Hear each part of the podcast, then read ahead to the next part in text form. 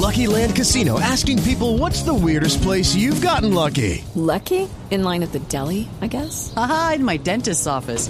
More than once, actually. Do I have to say? Yes, you do. In the car before my kids' PTA meeting. Really? Yes. Excuse me, what's the weirdest place you've gotten lucky? I never win and tell. Well, there you have it. You can get lucky anywhere playing at LuckyLandSlots.com. Play for free right now. Are you feeling lucky? No purchase necessary. Void where prohibited by law. 18 plus. Terms and conditions apply. See website for details. Heavenly Father, we come again with bowed heads and humbled hearts and contrite spirits, thanking you again, Lord, for another day not promised to us. Lord, I'm asking that you forgive us of our sins and our iniquities and our shortcomings and transgressions, and those things, Lord, that place a veil between you and us. Lord, I'm grateful for this time that we have with my brothers and sisters in Christ, that we're able to uplift your name and partake in your word. And Lord, let it be nourishment unto our bones. And Lord, let it be food for our spirit, Lord. Let it be the milk and meat that is necessary for spiritual growth.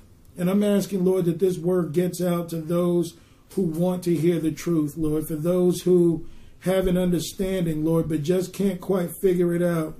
I'm asking, Lord, that we be a blessing to those who are really trying to follow you and really want to learn. And I'm asking that your spirit of teaching fall upon us right now. I'm asking that you enlighten our hearts and our minds, that we not utter words that don't come from you. I'm asking, Lord, for all attacks that are going against your body. Lord, the enemy has tried to beat us up really good a few days away from this conference. But because you are a faithful and true God, you are going to make sure that we make it through. And Lord, I'm believing with every ounce of us that you mean for this conference to go on. Lord, I'm asking that other people may come. I'm asking that, you know, this become a game changer because what we want is more people into the kingdom. It's not about glamour. It's not about trying to be someone we're not. Lord, you are the standard. And unless we measure up, we don't count. So, Lord, you said that everything that be bound on earth will be bound in heaven if we are of you. So, in the name of Jesus, I bound every foul spirit, every demonic spirit, every spirit of error, every spirit of contention, every spirit of confusion, every spirit of seditions, every spirit of, spirit of malice, jealousy, hatred, Lord. Every spirit that goes against you, that tries to keep us from doing your will, Lord, I'm asking that it be bound and placed beneath your feet. Let your Holy Ghost fall mightily, Lord. Let your will be done, Lord, regardless of what we're feeling inside, regardless of what problems we have going on. The only reason that we are here tonight is to glorify the King of Kings, the Lord of Lords, the one who is worthy of all praises, the great Redeemer, Almighty God, the Heavenly Father, and the Lord and Savior, Jesus Christ. You are the King of Kings. You are the Lord of Lords. You are faithful, just, and true, and worthy to be praised. Teach us your word, Lord.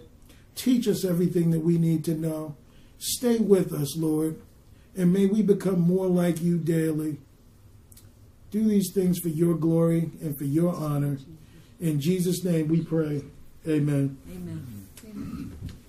All right, so tonight's study is going to be called Patience in Jesus is a Virtue. Okay, because, uh, you know, a lot of people love to say patience is a virtue, but, you know, that can be for anything at any time. But we happen to know that because we aren't separate from Christ in anything that we do, then patience in the Lord is the real virtue because He's the only one that is true. Okay, so, um, you know, it's just interesting. I believe I was led to this study because when you think about all the awesome things of God, when you think about his love, when you think about his mercy, when you think about his power, when you think about his great wisdom, I mean, all those things are just magnificent in himself. We couldn't fathom them. But what about his patience?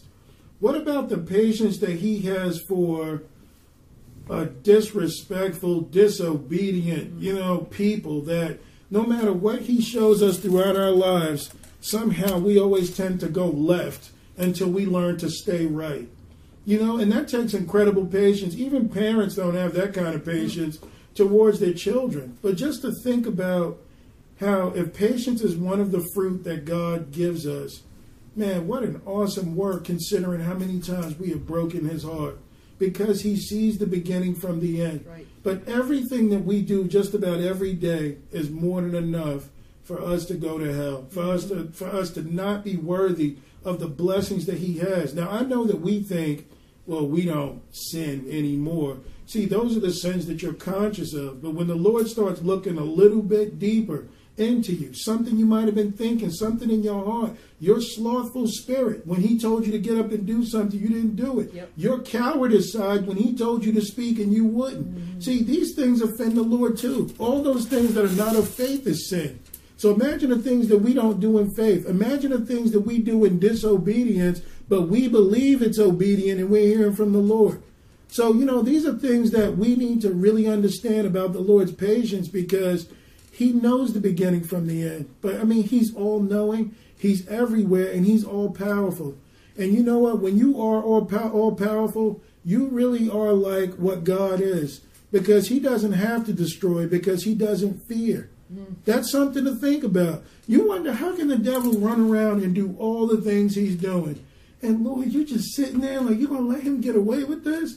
Yeah, for a season. Why? Because the Lord's will is gonna be done regardless. Yeah. So, you know, if we want to be like Christ, one thing I believe we're gonna have to exercise is patience. Yes. Now, this may seem like, all right, be patient in the Lord. No, we're going to try and break down tonight the depth of patience and what it really means, what Jesus did for those who waited on the Lord, the rewards that they received, and then for those who didn't wait on the Lord, oh man, you know, we don't realize how many times that we might have stunted our growth in things or set us back five years all because we weren't patient. Yeah. We had a bright idea that we thought of, and we just knew if we prayed about it, God would say yes.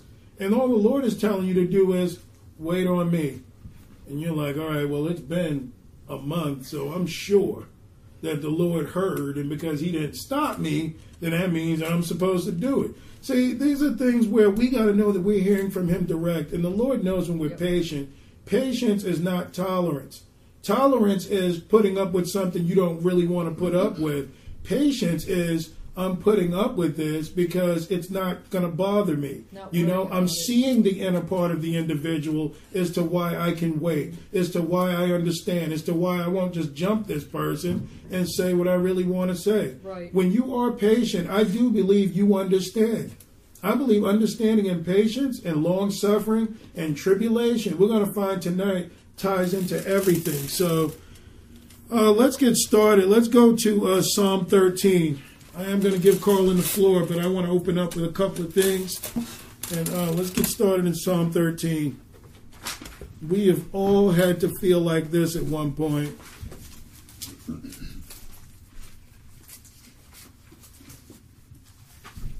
But you know, patience is a fruit of the Spirit for a reason.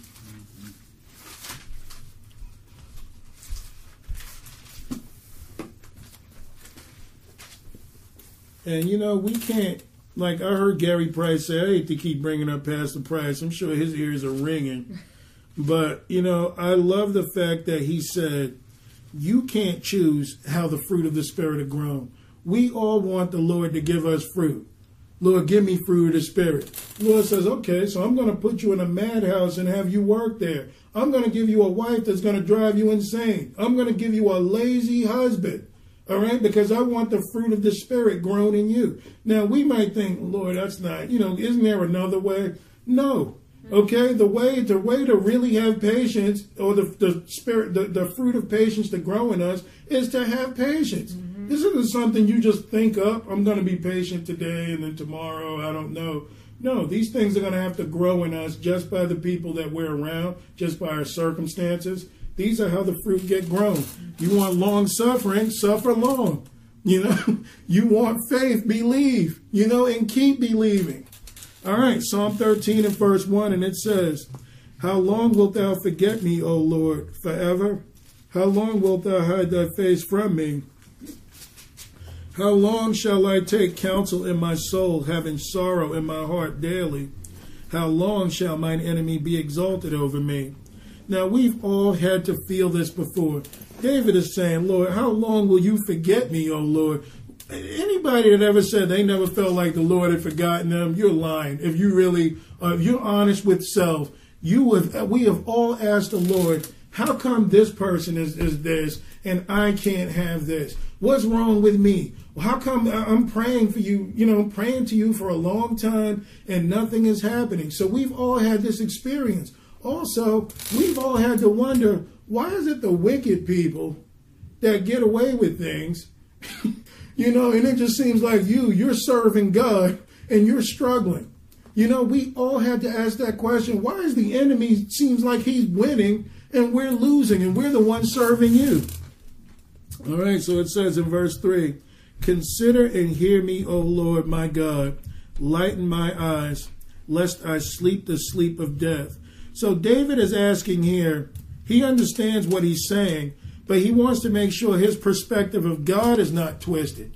Okay, so what he wants to say, lighten mine eyes, lest I sleep the sleep of death. What is a sleep of death? Like you when you go to Ephesians 5 and it talks about awake thou that sleepeth and arise from the dead, and Christ shall give thee light. The reason is is because he also says, well, Paul talks about that the God of this world have blinded the minds of those who believe not. Okay, so what you want is a clear perspective of God to be shown what God's purpose is, what his truth is, so you won't perceive wrong. Because right now it seems like David is kind of blaming the Lord. Like, Lord, why is this happening? Why are you letting this happen to me? But when the Lord sheds the light or he pushes back that veil and you begin to see things clearly, oh Lord, I know why you're doing this. This hasn't so much to do with them winning. This is about the growth that you want me to have because things aren't going to get any easier. It's just like if you want that bird to fly, eventually the mom's going to stop catching him. You know, push him out of the nest and catch him. But there comes a point, hey, you're going to have to fly or you're going to hit the ground. You're too old for this. So this is the growth that the Lord wants us to have. Right. All right. So he says, um, all right, lest he sleep the sleep of death. So he wants to be brought into light, into life, not to see it as the dead. Verse uh, 4 Lest mine enemies say, I have prevailed against him, and those that trouble me rejoice when I am moved. Now, you know that we've been here too. People want to hurt you. Mm-hmm. The worst are the people that appear to be on your side but are out to hurt you. and the Lord gives you revelation of that and you can see the person, oh, you all right, man? I hope everything works out. And under their breath, they're like, yeah, I hope you choke. You know, but there are people out there like that. But the Lord will actually show you things like that. But, you know, those people may rejoice when you're moved. But then he says, But I have trusted in thy mercy. My heart shall rejoice in thy salvation. I will sing unto the Lord because he hath dealt bountifully with me. So what we understand here is even with all this stuff that he's seeing his enemies do, he's recognizing, but he's trusting in the Lord's mercy. Not just for himself, but for those who don't believe. You see how the love of God is even loving your neighbor, even when your neighbor's against you. Yeah. And then he says, My heart shall rejoice in his salvation. So never mind what the world's doing. I've got the Lord. And if I've got the Lord, I have life, I have truth, I have the right way. And I've got salvation. I've got eternal life. I've got what really matters in this world. Mm-hmm. And I think those are one of the biggest things that can give us patience is because when we understand that this isn't reality and what Jesus Christ has is reality, man, you don't care about this. You can sit and wait. Why? This isn't your home anyway. But when you want a lot of things out of this life and they're not focused on the Lord, you're not going to be patient because this is an impatient world. Yep. This is not a world, an impatient world, I should say. But this is not a world that a Christian should desire. Yeah. Yes, we can do things to win people out of it, but the overall goal is eternal life. All right, let's go to Psalm 37, and then I'll give it to Carlin. And it's also like if the Lord puts you in a situation, and maybe two or three months pass by, and you don't really see what it is, instead of giving up on the situation, you pray about it and say, Lord, you know, I want thy will to be done. Can you, you know, give me some kind of showing or let me know why I'm in this situation? Just, you know, be pa- being patient anyways and, you know, asking the Lord, because there's nothing wrong with that either. Mm-hmm. No, totally. I mean, you know, we ask the Lord for lots of things. Mm-hmm but maybe we should know what it really is to pray for patience. Yeah. Pray for long suffering. See, we don't pray for that stuff. You ever notice? Lord, make me strong. Lord, give me love. Mm-hmm. Lord, give me, you know, um, or gentleness and kindness and all that. But what about long suffering? What about temperance? What about the things that you're going to need that are going to actually try your salvation? Mm-hmm. And if you don't have these fruit in you, you can forget it. All right, so it's Psalm 37 and verse 1 Fret not thyself because of evildoers, neither be thou envious against the workers of iniquity. So we're kind of hearing the same story. You see how the warning is? Those people of iniquity, you know, don't worry about them. Don't try and be envious and want what they want. Verse uh, 2 For they shall soon be cut down like the grass and wither as the green herb. Trust in the Lord and do good, so thou shalt so shalt thou dwell in the land, and verily uh, thou shalt be fed. So this is a promise. We follow the Lord, and this is what He's going to give us. Delight thyself also in the Lord, and He shall give thee the desires of thine heart. Remember what we talked about last week with the kingdom of God, that we should seek that first and his righteousness, and all these things will be added unto us. Now, this is David here talking about this at 1000 BC. So you know that his God or his Lord had to be Jesus Christ. Jesus is quoting nothing different than what the old prophets quoted. That's why Jesus said, You want to know if they're talking about me? Search the scriptures and see if I'm mentioned. All right, so it says, um, verse 5 Commit thy way unto the Lord, trust also in him, and he shall bring it to pass. And he shall bring forth thy righteousness as the light, and thy judgment as the noonday. Rest in the Lord and wait patiently for him. Fret not thyself because of him who prospereth in his way, because of the man who bringeth wicked devices to pass. So you see, the Lord wants us to wait patiently and delight ourselves in him Never mind the man who prospers. You know, there are a lot of people that I've seen come to the Lord, you know, over my, you know, time being saved. And I've seen a lot of people come and a lot of people go. You find a lot of people, man, they get the spirit, they speak in tongues. Man, they're doing all this amazing stuff. Then you run into them a couple of years later. Hey, man, how's things going? Yeah, I'm good. So, hey, so how's your walk with the Lord? Man, I ain't in that, man. I just wonder if the Lord even exists. They don't even, you know, so this race is not to the swift. Believe me, the devil is going to try and deter you in your whole walk. This is a race of endurance. This is a race of attrition. And if we don't have patience and we wait on the Lord and we don't continue to put the, the pedal to the metal and grind, we won't make it in. Believe me. All right, so he says because of their uh, wicked devices, I'm not going to go through all of this because we got to move forward, but uh, check out a few other lines. The verse 8 Cease from anger and forsake wrath. Fret not thyself in any wise uh, to do evil, for evildoers shall be cut off, but those that wait upon the Lord, they shall inherit the earth. Now, the Bible talks about the meek shall inherit the earth. Blessed is the pure of heart. Blessed are those that have the nine fruit, because these are the only things that the Lord looks for. Verse 11 But the meek shall inherit the earth and shall delight themselves in the abundance of peace. The wicked plotteth against the just, and gnasheth upon him with his teeth. The Lord shall laugh at him, for he seeth that um, his day is coming. So just when it seems like the wicked's got us, man, and we don't have a chance, and I mean the whole world's delighting in your sorrow, the Lord says, don't worry about him. His days have already been judged. So we have to understand this. And the only way to understand the Lord actually being there for us and judging every situation is we've got to be more God conscious.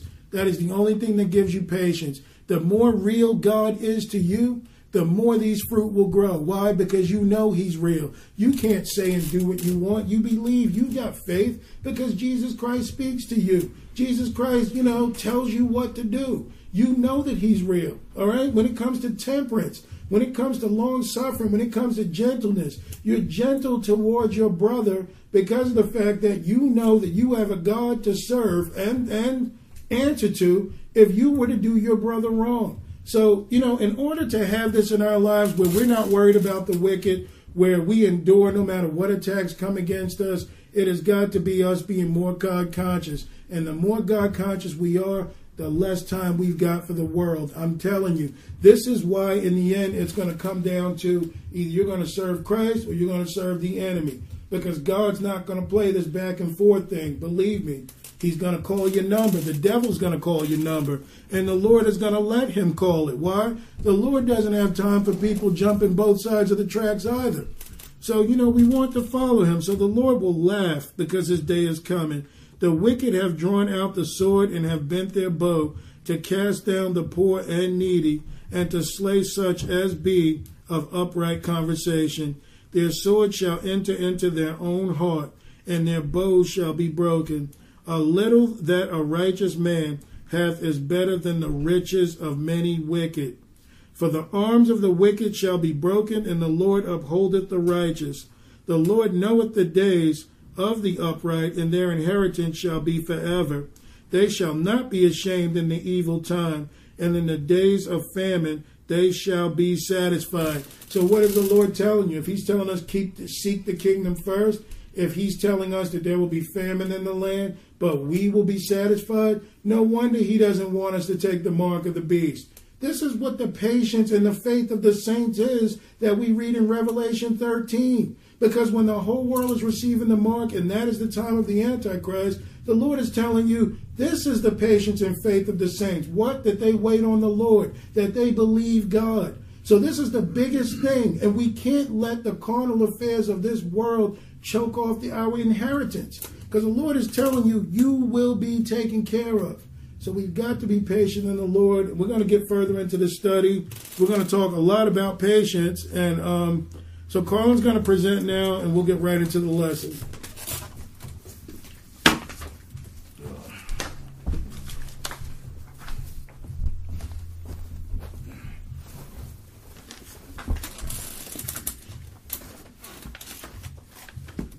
All right, I'm gonna have us start off in Isaiah 9. All right. 9 and 6.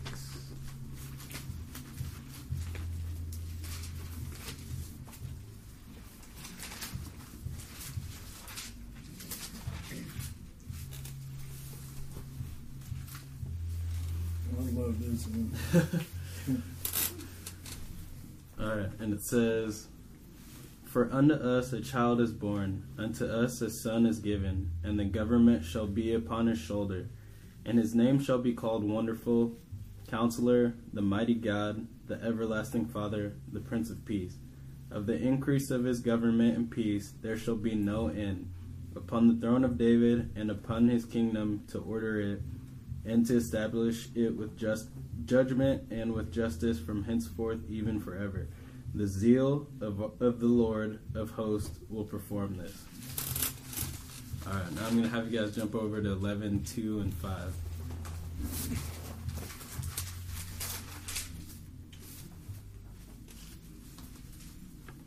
And the Spirit of the Lord shall rest upon him the Spirit of wisdom and understanding, the Spirit of counsel and might, the Spirit of knowledge and of the fear of the Lord. And shall make him of quick quick understanding in the fear of the Lord, and he shall not judge after the sight of his eyes, neither reprove after the hearing of his ears.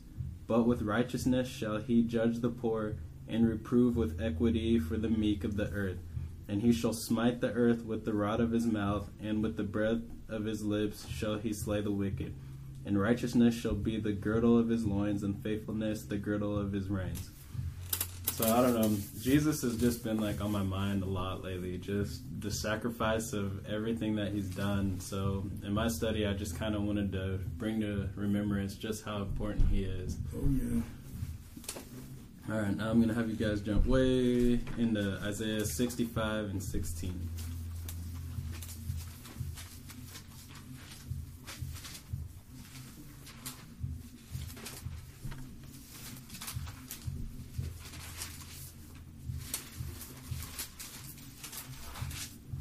That he who blesseth that he who blesseth himself in the earth shall bless himself in the God of truth, and he that sweareth in the earth shall swear by the God of truth, because the former troubles are forgotten, and because they are hid from mine eyes.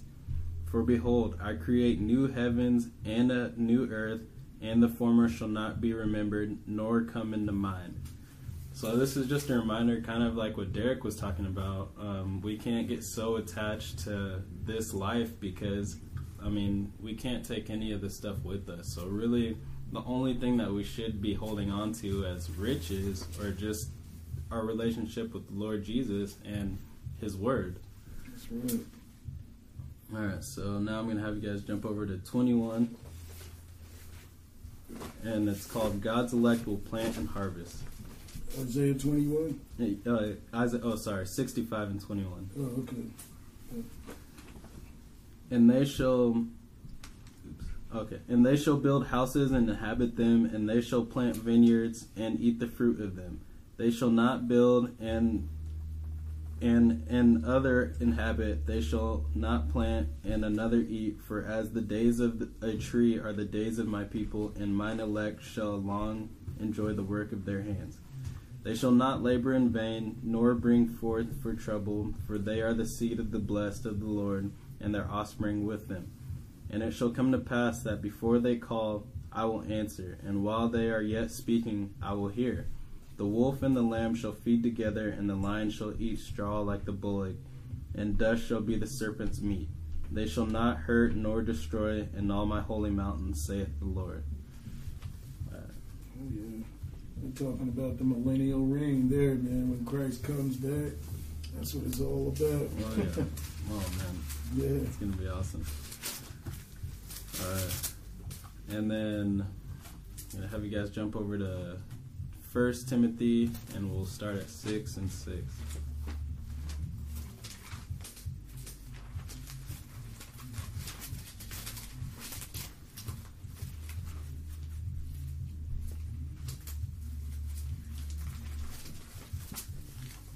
If they want to get loud with their music, now I can talk as loud as I want to them. They did me a favor.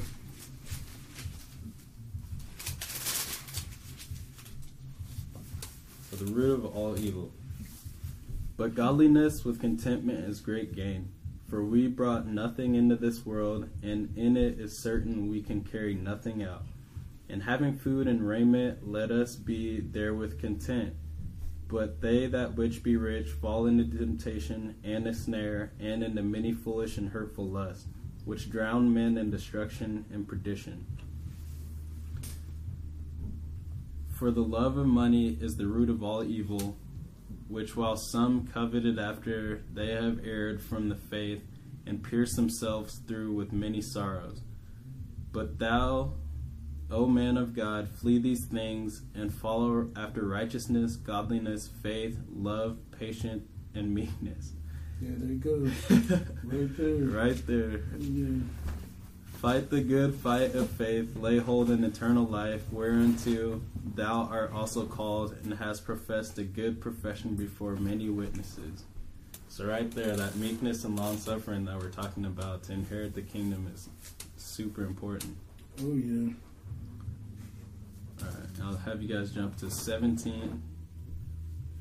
So, charge them that are rich in this world that they be not high minded, nor trust in uncertain riches, but in the living God, who giveth us richly all things to enjoy. That they do good, that they be rich in good works, ready to distribute, willing to communicate. So I know it's like super hard, obviously, with the way our world is set up. I mean, I guess you need money necessarily to live and pay for bills and blah blah blah. But really, it's just a resource that's in this world. And as the time goes on, and like we said, like our true governor is Jesus Christ. Mm-hmm. But as time goes on, and we see this country start taking a dip, we have to understand that money is going to start becoming less and less of value. So really, like we're saying, with like the mark of the beast coming and everything, we really just need to focus on the Lord and really just separate and understand that those things are secondhand Mhm. to our relationship with the Lord. Absolutely. All right, now I'm going to have you guys go to Matthew 6. You know, you learn to be able to survive without him, and God is Jesus Christ is my answer. That's right. Amen.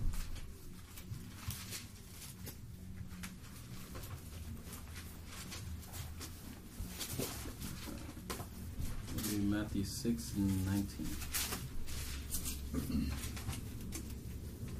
Sarah was laughing because I just marked one of them like, well, he got that one.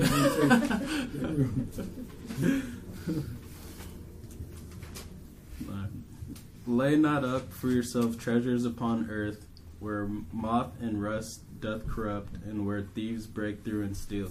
But lay up for yourself treasures in heaven, where neither moth nor rust doth corrupt, and where thieves do not break through nor steal. For where your treasure is, there will also your heart be, or there your heart will also be.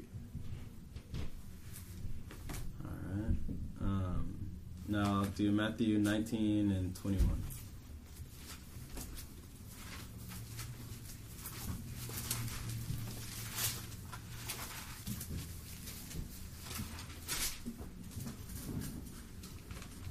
So Jesus said unto him, If thou wilt be perfect, go and sell that thou hast, and give to the poor, and thou shalt have treasure in heaven, and come and follow me. But when the young man heard that saying, he went away sorrowful, for he had great possessions. Then said Jesus unto his disciples, Verily I say unto you, that a rich man shall hardly enter into the kingdom of heaven. And so here we have a great example of like Jesus himself just saying that what it takes to make it is to give up your hope and all your riches and everything and come to me. Mm-hmm. And the thing is, it's not like Jesus doesn't want us to be prosperous, but he doesn't want us to put our full faith inside that money, you know? Like, even if we do have money, he's going to tell us to give it to the poor, you know what I mean? Mm-hmm. Or to idolize it. Yeah, it's true. He Or doesn't want us to idolize put our faith into other things over Him. Mm-hmm. Yeah, rely on other things. Oh, yeah. All right, so to end, we'll go to Second Timothy 1 and 8.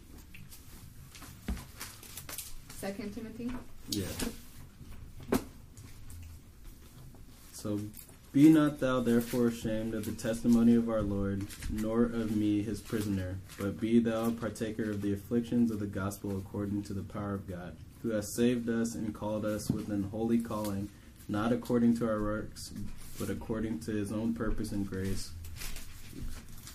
which was given us in Jesus Christ before the world began, but is now made manifest by the appearing of our Savior Jesus Christ, who hath abolished death and hath brought life and immortality to light through the gospel. I just wanted to leave on that. It's, really, it's all about Christ. Amen. Awesome. Thank you. Yeah, it's all. You know, we need to be reminded constantly of who Jesus Christ is because He's all that matters now. For most of us, we just don't know it. You know, up until everything else gets taken away, and then you're going to find out who He truly is to us. All right, so right now we're going to get started. Um, I want to give an example of, you know, patience. You know that we've read before, but again, no time like the present. So let's go to, uh, let's start at Genesis 14. You know, it was so funny that I thought at one point that we were talking about the whole story with um, Hagar, and you know, somehow we felt like Sarah she did the work that she did and told Abraham to do it. You know, I had to read that story over and recognize that the Lord had promised Abraham well before Hagar came into the on the scene. Because a lot of people think that when you know Sarah said, "Well, take my maid Hagar," that there was no other option, and that's what came from it. But when you when we examine this a little bit deeper, the Lord was telling him back in Genesis 13. Well, actually, it's Genesis 13. Sorry, guys. Let's go there real quick. Genesis 13. But the Lord was telling him then that he wanted him to have a seed and his seed would prosper and he would have all this stuff. So there was still no excuse for Sarah or anyone else. It's all about waiting on the Lord. Mm-hmm. All right, let's start at Genesis 13 and let's see. Actually, I'm sorry, guys. It was Genesis 15. 15? Yeah. 14, 13. It was 15. Sorry. Oh, yeah. So it says, we'll start at verse 1. Genesis 15 and verse 1. After these things, the word of the Lord came to, unto Abram in a vision, saying, Fear not, Abram, I am thy shield and thy exceeding great reward. And Abram, who is Abraham, said, Lord God, what wilt thou give me, seeing I go childless, and the steward of my house is this uh, Eliezer of Damascus? And Abraham said, Behold, to me thou hast given no seed, and lo, one born in my house is my heir. And behold, the word of the Lord um, came unto him, saying, This shall not be thine heir, but he that uh, shall come forth out of thine own bowels shall be thine heir. And he uh, brought him forth abroad and, and said, uh, Look now toward heaven and tell the stars if thou be able to number them. And he said unto him, uh, So shall thy seed be. So the Lord is saying, because I heard scientists say, I think Kent Hovind said that scientists have shown that there's so many stars out there that each one of us can have, I think, 18 trillion to ourselves, everyone here on the earth. I don't know if that's true or not, but they claim that that's how many stars are there. Of course, that doesn't matter to us because we believe that stars are something else other than what they're saying. All right, so he says, um, verse 6 And he believed in the Lord, and he counted it to him for righteousness. And he said unto him, I am the Lord that brought thee out of Ur uh, of the Chaldees to give thee this land to inherit it. And he said, Lord God, whereby thou um, shall I know that I shall inherit it? And he said unto him, Take me an heifer of three years old, and a she goat of three years old, and a ram of three years old, and a turtle dove, and a young pigeon. And he took um, unto him all these, and divided them in the midst, and laid each piece one against another, but the birds divided it not. And when the fowls came down upon the carcass, Abram drove them away. And when the sun was going down, a deep sleep fell upon Abram, and lo, and horror of great darkness fell upon him. And he said unto Abram, Know of a surety that thy seed shall be a stranger in the land that is um, not theirs, and shall serve them, and they shall afflict them four hundred years. So this is the Lord telling him what would happen to his people. Now you know, after Abraham, the children of Israel through Jacob, you know, came into the land. They were in Egypt during the famine, you know, trying to grow. And they were only supposed to be there seven years, but they hung out there and eventually became slaves. Remember, the, the Egyptians enslaved them for 400 years. But the point being made here, I'm only bringing up, is that Abraham was promised something from the Lord, that he would have a great nation, that these children would come out of his own loins. Of course, he was already married to Sarah at this point, and this is what the Lord promised him. Now, all Abraham had to do was wait. Okay, but we're going to read in Genesis um, 16 and verse uh, 1, it says, Now Sarai, Abram's wife, bare him no children, and she had an handmaid, an Egyptian, whose name was Hagar. And um, I'm calling her Sarah, even though that's Sarai, but let's just say Sarah said unto Abraham, Behold, now the Lord hath restrained me from bearing. I pray thee, go in unto my maid. It may be that I may obtain children by her. And Abraham hearkened to the voice of Sarai. Now notice the Bible uses the same words as it used in Genesis 3. It tells you here that Abraham hearkened unto the voice of his wife. You know who else did that? Abraham. Adam. Who was, I mean, Adam, right. Who was Sarah to say what would be and what wouldn't be? But this is what happens to us when we start listening to those closest to us instead of following what the Lord is telling us to do. Mm-hmm. See, so even those who are closest to you can knock you off from your calling. This is not just a thing of, you know, your enemy is out there. No, your enemy is the one who wraps his arm around you, calls you friend, and keeps you from getting to the cross. This is why the Bible talks about the enemies of the cross of Christ. Because right now, you know, Sarah sounded like she had a good idea, and most people would look at that like, man, she loved Abraham so much that she just said, you know what, I'll deal with the pain. Let him go and have a child with another woman, and everything will be fine. Now, you see, this is man's wisdom, but the Lord told Abraham what he would have. All right, so look what happens next. This ought to tell you how crazy people can be. Look at verse 3. And Sarai, Abram's wife, took Hagar, her handmaid, I mean, her maid, the Egyptian, after Abraham had dwelt ten years in the land of Canaan, and gave her to her husband Abram to be his wife. And he went in unto Hagar, and she conceived. And when she saw that she had conceived, her mistress uh, was despised in her eyes. So it was your idea that your husband should just go and have a child because God must be a liar or God must have forgotten. That's one of the worst things that we can actually think is God must have forgotten. I asked God for this. He said he would do it, but I think he's busy right now, so I'm going to compensate for this. All right. Now she's now she despises the very idea that she came up with. Why? Because this was all in flesh. This had nothing to do with God's plan. Mm-hmm. All right, we'll keep reading. And Sarai said unto Abraham, My wrong uh, be upon thee. I have given my maid into my into thy bosom. And when she saw that she had conceived, I was despised in her eyes. The Lord judge between me and thee. But Abram said unto Sarai, Behold, thine handmaid is thy handmaid. Do to her as it pleaseth thee. And when Sarai dealt hardly with her, she fled from her face. So you see how this just ended up being totally corrupted.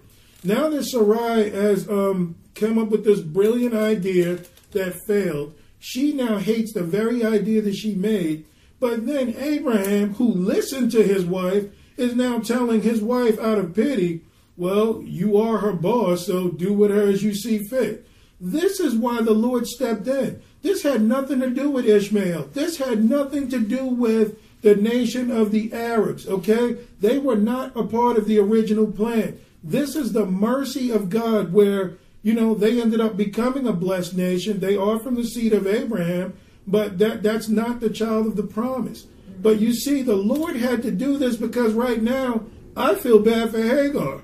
Mm-hmm. she didn't ask to go into Abraham. She was pretty much told to do it. Abraham willingly went into it and then he's going to tell his wife, Oh, is she bothering you, my dear? Well, treat her as you see fit. So now Sarah's beating up on her or whatever, you know, being mean to her. So Hagar had to flee. The Lord told her, Don't worry, you know, you'll be fine. I'll take care of your son. But look at how not waiting on the Lord. Look at all the trouble you see in the Middle East today. Mm-hmm. Look at how you got two nations fighting in each side believing that they are from the seed of the blessed child. All because of someone's brilliant idea and not hearkening unto the Lord. This ought to tell you that we should really listen to the Lord.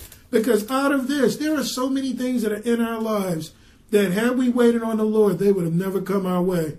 But we think that we've been blessed when these things had nothing to do with God's plan whatsoever. Yeah, Mark. It looks like in verse 3, she actually gave her to him to be his wife. Mm-hmm. Like, so like a concubine. Right. Yeah. And then after that, he's mm-hmm. like, well, you're her boss. You deal with her. You know, right. So the Lord even exactly. So the Lord even recognizes, and no, this is not right. I don't care if Hagar is a is a maid. She's not going to be treated like this. Like this is awful. Mm-hmm. you know. So all right. So we're going to go to Genesis 17, and um, let's see. We'll start at verse um, 4. All right, Genesis 17 and 4, and it says, As for me, behold, my covenant is with thee, and thou shalt be a father of many nations. This is the Lord speaking to Abraham. So he's telling him again, even after they came up with that brilliant idea. Neither shall thy name uh, any more be called Abram, but thy name shall be Abraham, for the father of many nations have I made thee. And I will make thee exceedingly fruitful, and I will make nations of thee and kings shall come out of thee, and I will establish my covenant between me and thee and thy seed after thee in their generation for an everlasting covenant to be a God unto thee and thy seed uh, after thee. And I will give unto thee and to thy seed after thee a land wherein thou art a stranger all all the land of Canaan for an everlasting possession, and I will be their God. So you know that Canaan was, you know, before Israel was Israel, it was the land of Canaan. That's the land that they fought to get into. And God said unto Abram, Thou shalt keep my covenant, therefore thou and thy seed after thee in their generations. This is my covenant which um, ye shall keep between me and you and thy seed after thee. Every man child among you uh, shall be circumcised, and ye shall circumcise the flesh of your foreskin, and it shall be a token of the covenant betwixt me and you. And he that is eight days old shall be circumcised among you, every man child for your generation. He that is born in the house and bought with money of any stranger, which is not of thy seed. So he's even talking about for those that they might have been taken in as servants, like a handmaid, or you know any type of servants, the people that were serving Abraham that were not of the seed. This is how they be treated. He that is born in thy house is he that is bought with the money, but needs be circumcised, and my covenant shall be in your flesh uh, for an everlasting covenant.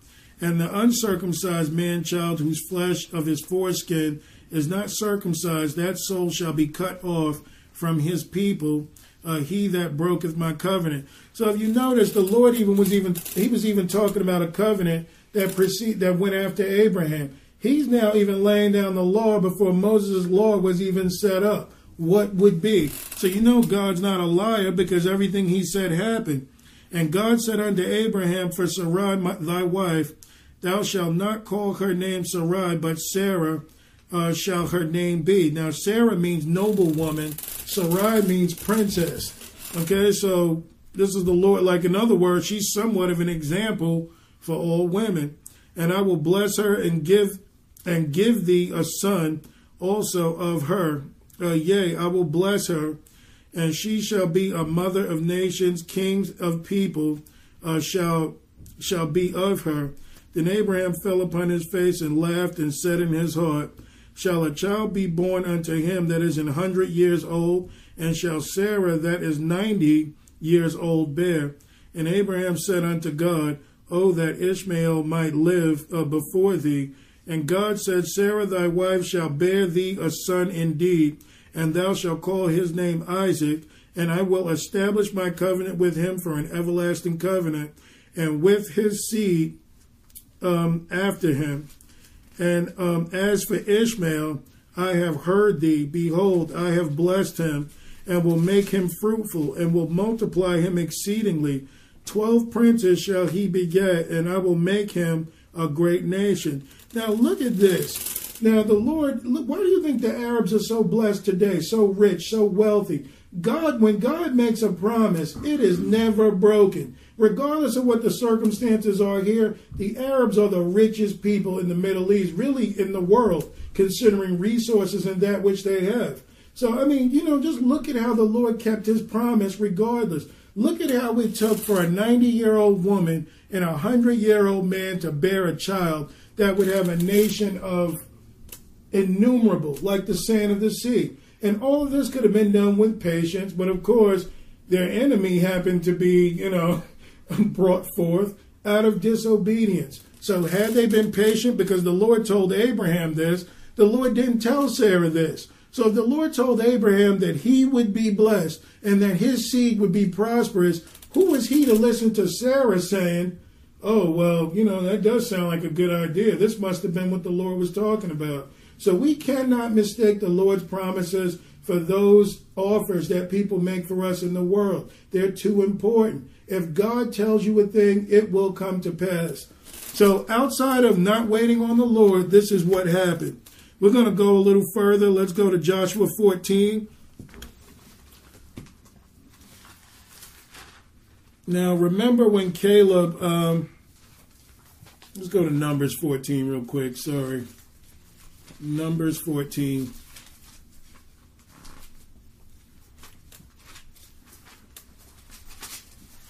This is why I love to read Numbers so much because there were very few people that actually understood that there were two believers there along with Moses that were ready to go in and take the land. those who really want to follow the Lord and are patient and believe God, we are few and far between. There are not that many people that actually will take God at His word. All right, so it says, um, we'll start at verse 7.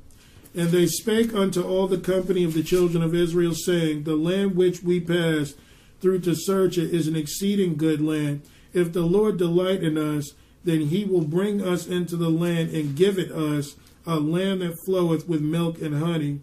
Only rebel not against the Lord, neither fear ye the people of the land, for they are bread for us. Their defense is departed from them, and the Lord is with us. Fear them not. So you see, you had Caleb here trying to get everybody to fall in line with the Lord. He believed God. Verse 10. But all the congregation bade stone, uh, bade stone them with stones, and the glory of the Lord appeared in the tabernacle of the congregation before all the children of Israel. The Lord said unto Moses, How long will this people provoke me? How long will uh, it be earth uh, they believe me?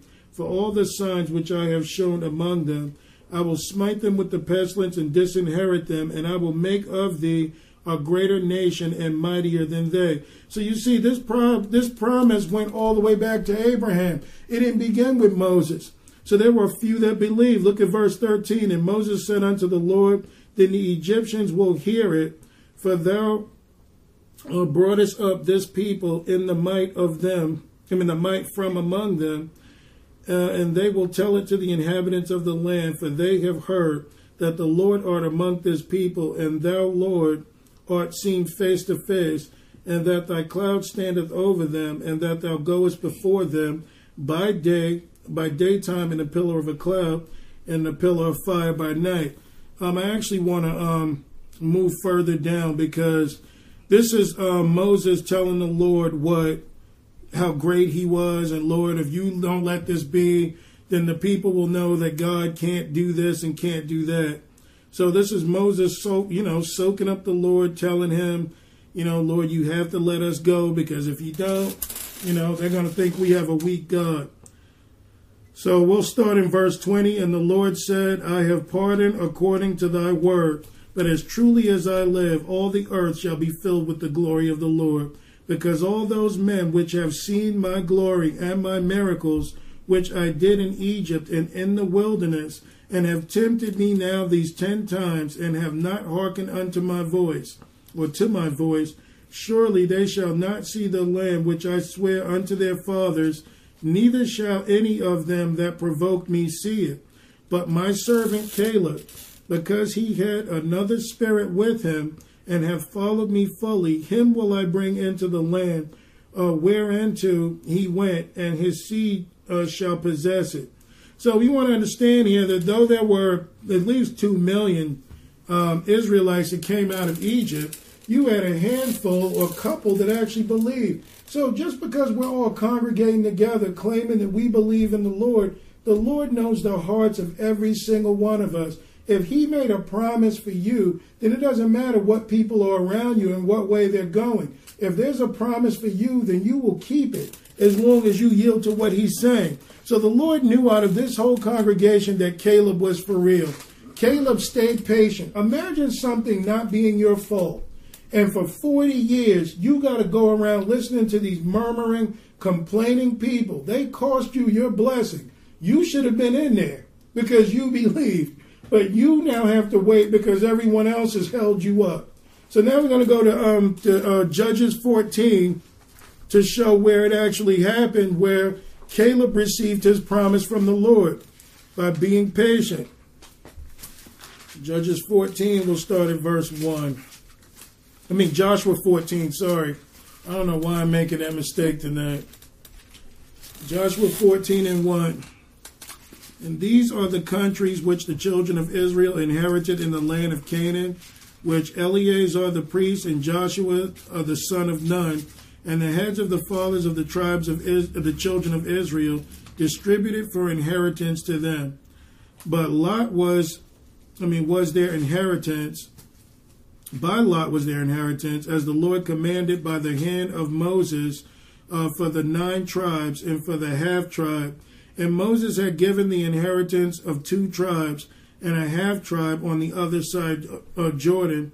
But unto the Levites he gave none inheritance among them. For the children of Joseph uh, were two tribes, Manasseh and Ephraim. Therefore they gave no part unto the Levites uh, in the land, save cities to dwell in, with their suburbs for the cattle and for their subst- their substance. Uh, and the Lord Moses, and the Lord commanded Moses, uh, so the children of Israel did, and they divided the land. Then the children of Judah came unto Joshua and Gilgal and Caleb, um, the son of Jephunneh, uh, the Kenizzite, uh, said unto him, Thou knowest the thing that the Lord said unto Moses, the man of God, concerning me and thee in Kadesh Barnea. Forty years old was I when Moses, the servant of the Lord, sent me from Kadesh Barnea uh, to Espy out of the land. And I brought him word again as it was in mine heart. Nevertheless, my brethren that went up uh, with me made the heart of the people made the heart of the people melt. But I wholly followed the Lord my God. So we got to understand too that when they came back with these 12 spies, now, you know, 10 of them gave a bad report, two of them had a good report. If the Lord sends you out to do something, you might have murmurers and complainers around you. That should not be enough to deter you away from the promises of God. This is why you want to be patient on the Lord because people will talk you out of your salvation. If the Lord comes to you and tells you, hey, you know what? I want you to get out there and I want you to preach. I want you to start building. I want you to do this. Now, you may say something to your friend or your wife or, or you know, girlfriend or whomever. Hey, you know, the Lord wants me to do this. Now, they may remember you how you were beforehand and will tell you that is a ridiculous idea. You can't even read the Bible, let alone teach it. Why would you want to do this? Oh, and do you realize you can get killed for reading the Bible? So, you know, you got to be careful where you're hearing from. If the Lord tells you to do something, then do it. But you got to understand that the enemy will even play out with those closest to you. And this is why the Lord told Peter, Thou art an offense unto me, and that keeps him from the cross. He said, Get thou, get thee, what's the word? Get thee behind me. Get thee behind me, Satan, because through Peter, the devil was trying to keep him from going forward. Mm-hmm. So this is why Caleb stayed patient and he received the blessing. And Moses sware on that day, saying, Surely the land whereon thy feet have trodden shall be thine inheritance, and thy children forever, because thou hast wholly followed the Lord my God. And now behold, the Lord hath kept me alive, and he said, These forty and five years since the Lord spake this uh, word unto Moses, while the children of Israel wandered in the wilderness. And now, lo, I am this day fourscore and five years old. As yet I am as strong this day as I was in the day that Moses sent me, as my strength was then. Even so um, is my strength now for war, both to go out and to come in. So Caleb received his inheritance from the Lord. Imagine being a 40 year old man, well, you're 85 years old, and you still have the strength when you were 40. See, when the Lord is for you and He wants you to do something and you wait on Him, He's going to preserve your life. He's not going to take it from you. Why? You're doing His will. So we got to understand this, you know, about following Him, being patient. You may be the only one in your group that believes God. Because everybody can say right now, we believe God. The Lord sends us out to do something for real where things are going to get testy. Man, you're going to see that line get slim. Mm-hmm. You're going to see people saying, man, I ain't ready for this. I didn't know it was going to turn all of this. When you got UN soldiers beating you behind and, you know, arresting some of us and taking us off to camps, some people are going, hey, I didn't know it. They're into all this crazy stuff. I had nothing to do with this.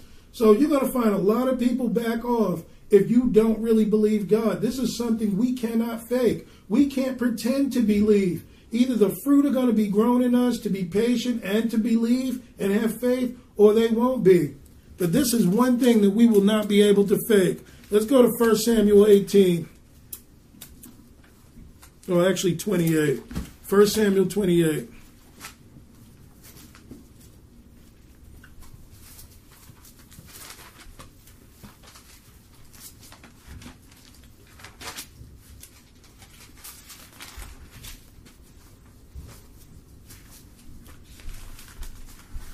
To read about another hard head. Didn't believe the Lord, didn't wait on the Lord. Tell you, man, patience. We're going to get into some other scripture too, but I just want to knock these things out. So you had one who was patient, waited on the Lord, and his promise was received. Abraham and Sarah were still promised. They just had more of a burden than they had before, but they brought it on themselves. All right, 1 Samuel 28 and verse 1 And it came to pass in those days that the Philistines gathered their armies together for warfare to fight with Israel. And Achish uh, said unto David, Know thou assuredly that thou sh- that thou go out uh, with me to battle, thou and thy men. And David said to Achish, uh, where am I? Oh, David said to Achish, Surely thou shalt know uh, what thy servant can do. And Achish said to David, Therefore will I make thee keeper of mine head forever. Now Samuel was dead, and all Israel uh, had lamented him, and buried him in Ramah, even in his own city. And Saul had put away those that had familiar spirits and the wizards out of the land. And the Philistines gathered themselves together and came and pitched at Shunem. Uh, and Saul gathered all Israel together, and they pitched in Gilboa. So you got the children of Israel about to go to war with the Pharisees. That's pretty much what's happening right now. I mean, the Philistines, sorry. You know, they might as well have been the Pharisees. All right, but uh, verse 5. And when Saul saw the host of the Philistines, he was afraid, and um, his heart greatly trembled. And when Saul inquired of the Lord, the Lord answered him not, neither by dreams, nor by Urim, nor by prophets. Then said Saul unto his servants, Seek me a woman that hath a familiar spirit, that I may go to her and inquire to her. And his servants said to him, Behold, there is a woman uh, that hath a familiar spirit at Endor. Okay, so Saul was commanded, you read in Deuteronomy 18, you can go through um, a lot of chapters in Isaiah, mostly Deuteronomy, where the Lord tells us not to consult with familiar spirits, not to seek wisdom of those things that peep and mutter, for he is the Lord our God. So we're supposed to obey the voice of the Lord and what he wanted. So the Philistines are up there lined up in great number. Saul's getting kind of nervous. Now, when Saul was king, he always had Samuel as his, you know, as the prophet from the Lord. So Saul could easily ask, okay, what's the word from the Lord? Samuel will tell him what the instruction of the Lord was, and they were successful. Well, now Samuel is dead. So Saul is like, well, I'm praying. I'm not hearing anything. I'm dreaming. You know, I mean, he's not answering me through dreams or through prophets. What should I do? All right. So, so he decided to go to a familiar spirit, pretty much a witch, to try and get some information. So pretty much what he thought was some information is better than no information. All right, verse 8 And Saul disguised himself and put on other raiment, and he went and two men with him, and they came to the woman by night. And he said, I pray thee, divine unto me by the familiar spirit, and bring me um, him up, uh, whom whom shall name unto thee. So he wanted this woman. This is how all Saul, off track Saul is. He told this woman, "Bring back Samuel, that I may speak to him." This is pretty much what he's saying. He's asking her to speak to Samuel. Uh, and the woman said unto him, Behold, thou knowest what Saul hath done, how he hath cut off those that have familiar spirits, and the wizards out of the land. Wherefore then layest thou a snare for my life to cause me to die? So even the witch had more sense than Samuel. She's reminding him, now you know it's outlawed to even come here you know, and even talk to people like me. So you're going to get me killed for trying to help you out. This is pretty much what she's saying. Mm-hmm. All right, verse 10 And Saul sware to her by the Lord. He's swearing to her by the Lord when the Lord said, Thou suffer not a witch to live. And here he is swearing to her, You'll be fine. This guy's off track. But this is what fear can do to you. So Saul sware to her by the Lord, saying, As the Lord liveth, there shall no punishment happen to thee for this thing. Then said the woman, Whom shall I bring up unto thee? And he said, Bring me up Samuel. And when the woman saw Samuel, she cried with a loud voice, And the woman spake to Saul, saying, Why hast thou deceived me? For thou art Saul. And the king said unto her, Be not afraid, for what sawest thou? And the woman said unto Saul, I saw gods ascending out of the earth. Oh wow! And um, he said unto her, What form of he? What form is he of? And she said, An old man cometh up, and he is covered with a mantle. And Saul perceived that it was Samuel, and he stooped his um, with his face to the ground and bowed himself. So he's listening to what this woman described, and see, this is why when people go to spiritists, you have very powerful demons that may not know something completely, but because they are in the spirit realm, they can get an idea, or because they are familiar spirits, they can tell you, your wife has blonde hair and blue eyes. So I know this has got to be her. And see, because we want it to be that bad, you say, your wife has dark hair and green eyes. And you be, you know what? I think he's telling the truth. I better listen up. This has got to be right. You know, but they will give you that and you will, you know, if you if you're smart, you'll know, okay, the dead knows nothing. We read Ecclesiastes 9, when the dead die, that's it. You cannot conjure them up. But Saul is here believing because this woman gave a description of what Samuel looks like, that this is Samuel. Also, you see Saul's not following God, he's following a man. Even if Samuel is a prophet, you're not supposed to seek him like a familiar spirit, bowing down to him. This guy's pretty desperate. All right, so um, the enemy tonight. Uh, all right, so she said, "What form is he of?" He bowed himself. He bowed himself. Verse fifteen. And Samuel said to Saul, Why hast thou uh, disquieted me to bring me up? And Saul answered, I am sore distressed, for the Philistines make war against me, and God is departed from me, and answereth me no more, neither by prophets nor by dreams. Therefore I have called thee, that thou mayest uh, make known unto me what what I shall do. Then said Samuel, uh, Wherefore then um, dost thou ask of me, seeing the Lord is departed from thee and is become uh, thine enemy? So you see how this isn't really Samuel, this is the familiar spirit. So they're saying that the familiar spirit is saying this, but he said, not just the Lord departed from you, but now the Lord is your enemy. Mm-hmm. So you see how he's even convincing Saul, hey, God is your enemy now, so what must I do for you? Yeah. So the enemy has totally got your will bent on him, calling God the enemy. And instead of Saul saying, whoa, whoa, he's not my enemy, I just want advice, look at what he does say, verse 17. And the Lord hath done to him uh, as he spake by me. For the Lord hath rent the kingdom out of thine hand and given it to thy neighbor, even to David. Mm. So you see, he called on this servant of Satan for help. And servant of Satan actually proclaimed something over his life. Derek Prince said that he's dealt with many things concerning this when people deal with going to fortune tellers. What you're doing is bending your will to a familiar spirit. So the devil now has the right to proclaim on you what he wants to.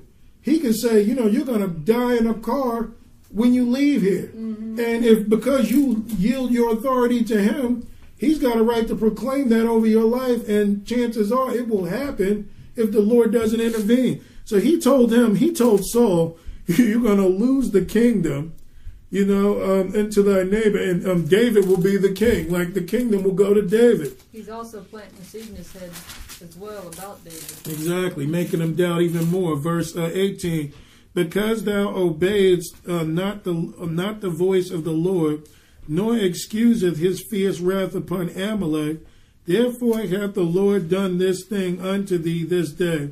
Moreover, the Lord will also deliver Israel into thee I mean, with thee into the hand of the Philistines, and tomorrow shalt thou and thy sons uh, be with me. The Lord also shall deliver the host of Israel into the hand of the Philistines.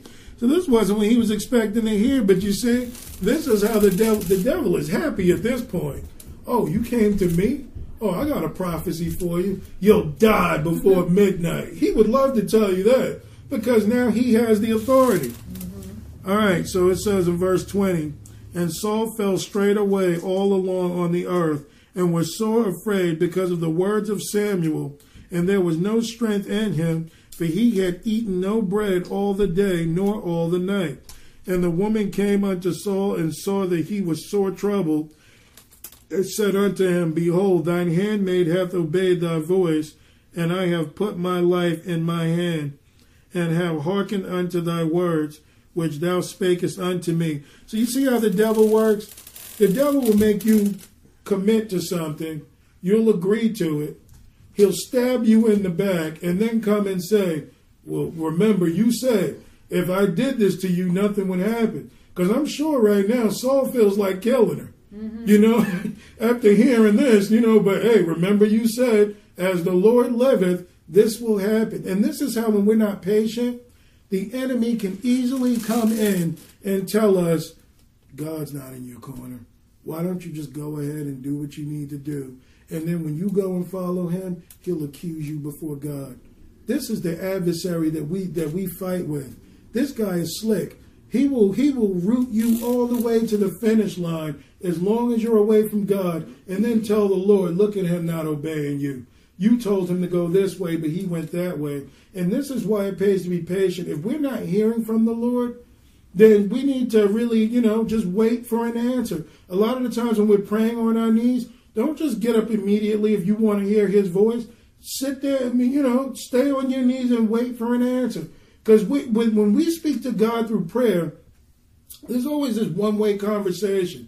It's always like a, Lord, if you can do this for me, you know, Lord, bless my uncles, this and that. Lord, if it be your will, amen. You get up and leave. No, wait a minute. If you guys are really talking, why don't you wait to hear what he has to say?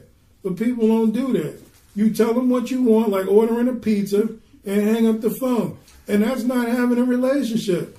If you spoke to the Lord and you have faith, then you should hear back from him. But this is what patience is all about. Even if you pray about it 10 nights, wait for an answer. Mm-hmm. And the Lord will tell you what you need to do. All right, so the woman now reminded him 22. Now therefore I pray thee, hearken thou also unto the voice of thine handmaid, and let me set a morsel of bread before thee and eat, that thou mayest have strength when thou go on thy way. But he refused and said, I will not eat.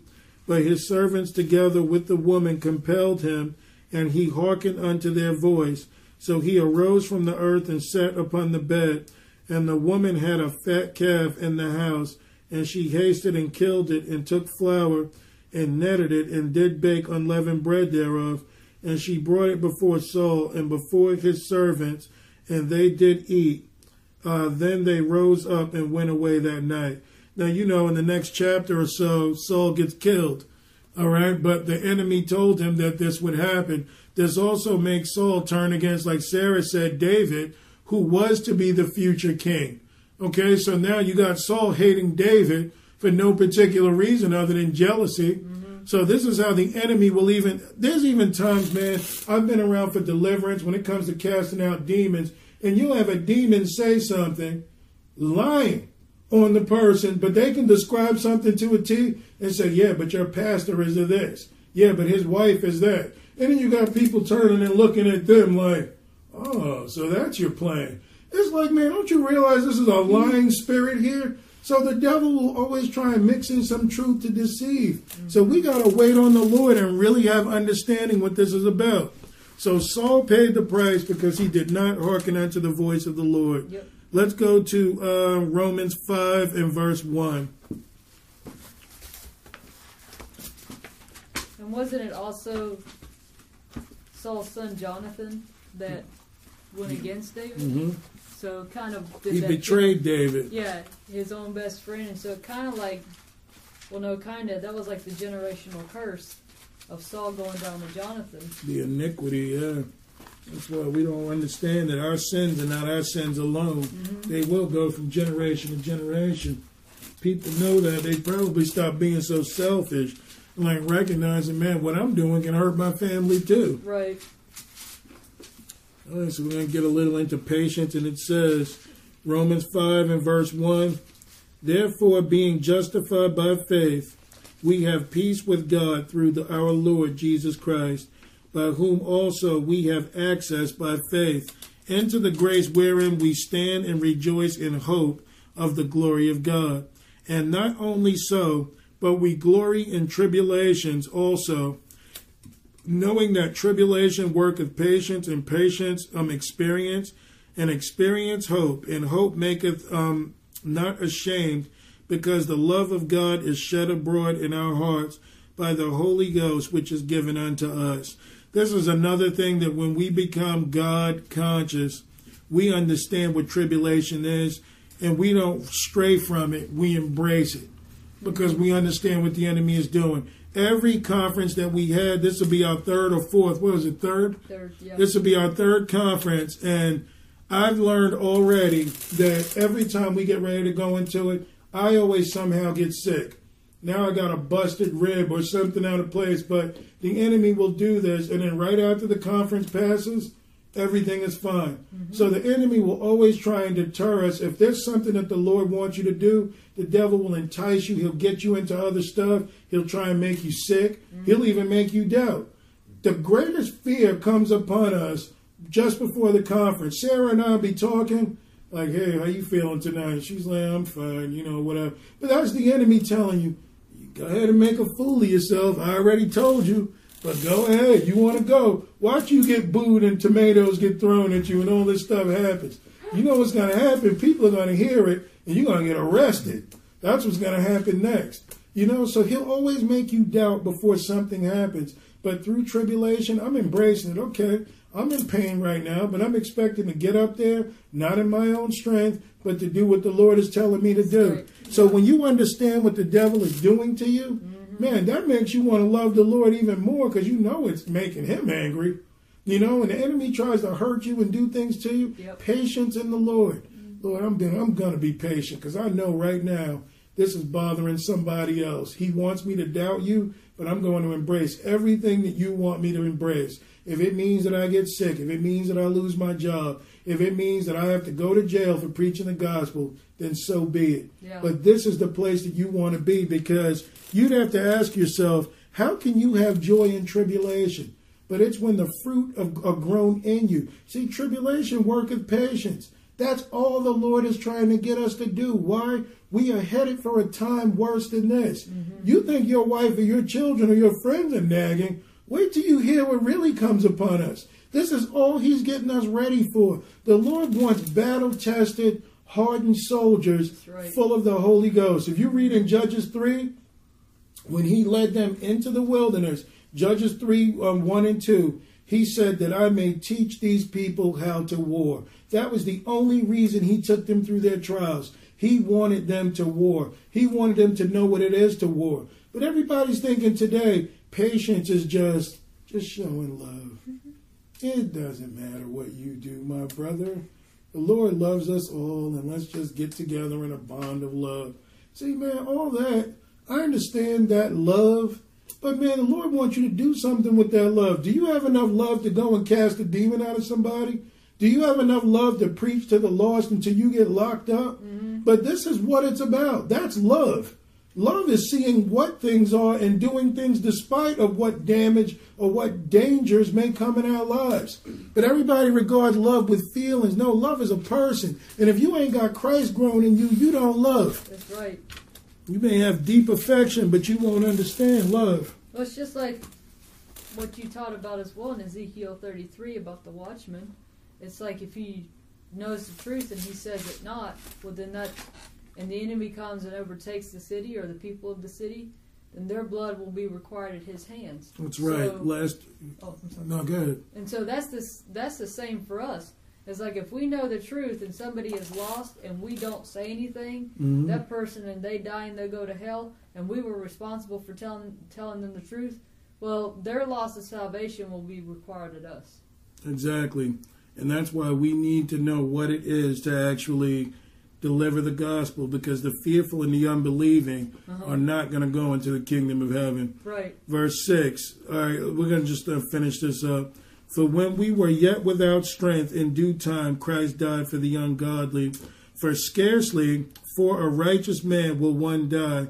Yet peradventure, like yet perhaps, for a good man uh, some would even dare to die. but God um, commendeth his love toward us in that while we were yet sinners, Christ died for us. So this tells us here that through patience and all this adding up to our tribulation, our hope in Christ, that what they're saying here is a man that is not, imagine a man that is righteous, the most righteous person you can think of, and people will scarcely die for someone like that. Mm-hmm. But Christ loving us, even though we were wretched sinners, we're the reason he went to the cross to suffer, but yet he's not regarding himself. Mm-hmm. He's thinking of others. Right. And that's when we become really, truly have Christ growing in us, that we will do the works of Christ no matter what it costs. Romans 15. As a matter of fact, Romans 8. Romans 8 and 21. I'm telling you, you know when you become God conscious because you will not desire to serve self. Right. People could tell you, man, you'll get arrested if you go there. I mean, hey, man, I'm not conscious of me. I'm conscious of these people and what the Lord will think for me not going. Mm-hmm. That's what's important. All right, Romans 8 and 21, because the creature itself also shall be delivered from the bondage of corruption into the glorious liberty of the children of God. For we know that the whole creation groaneth and travaileth in pain together until now. And not only they, but not only they, but ourselves also, which have the first fruits of the Spirit, even we ourselves groan within ourselves, waiting for the adoption, to wit, the redemption of our body. So, with all that we may go through travailing and pain and suffering together, the overall goal is to have the adoption of God, where we will be grown in the in the spirit, have our glorified bodies receiving eternal life. 24. For we are saved by hope, but hope that is seen is not hope. For what a man seeth, what doth he yet hope for? Exactly. So the Lord is calling for us to do something greater. He's asking us to believe that which we can't see. That's a that's a greater reality than anything saying, all right, well, and this is why people will say, I don't know if I'm born again. You know, I, I need God to come and tell me. See, this is why Jesus said, A wicked and perverse generation seeketh after a sign. Because the Lord wants you to believe God by his words, by the things that he does do, regardless of you seeing him or not. So that's a greater faith. For we are saved by hope. Well, I read that, 25. But if we hope uh, for for that uh, we see not, then do we um, with patience wait for it. So you see, with patience we wait for this thing because we're actually believing God. Someone will say, "What is your evidence?" I believe God. Now that that's hard to a carnal mind because they want some evidence. Here's my evidence. I'm waiting on the Lord. I believe His word, but the Lord does give us stuff to fight with too. He gives us prophecy you can see his prophecy coming true. He said, These signs shall follow them that believe. You'll see you'll speak with other tongues. You'll do things. So as you continue to believe God with patience, those fruit will grow, which will make the gifts grow. And then from there, you find yourself believing all the more. And that's when I believe people receive the gift of faith. The gift of faith, man, there's no way that you can't believe God. That's something we should all wait for because the gift of faith is the common denominator between the fruit. It's a fruit of the Spirit and it's a um a gift of the Spirit. But man, when you have the gift of faith, man, the Lord may tell you one day, I want you to walk on air. Now, I'm not trying to be funny. Now, some people, oh Lord, you want me to die? Where's your faith? I mean, if He's telling you to do this, then obviously you can do it. But this is what I'm saying the gift of faith will go beyond what most people would believe why you're so calm about your circumstances. You're only facing 30 years, you know, and you might get the death penalty depending on which way they go. But here you are believing that you'll be delivered. The three Hebrew boys in um in Daniel 3. They had patience and they believed God. He didn't save them from the fire, He saved them out of the fire. So your faith and your patience have to carry through to, to the end. You can't just be patient for now and then when, while they're up there heating the furnace.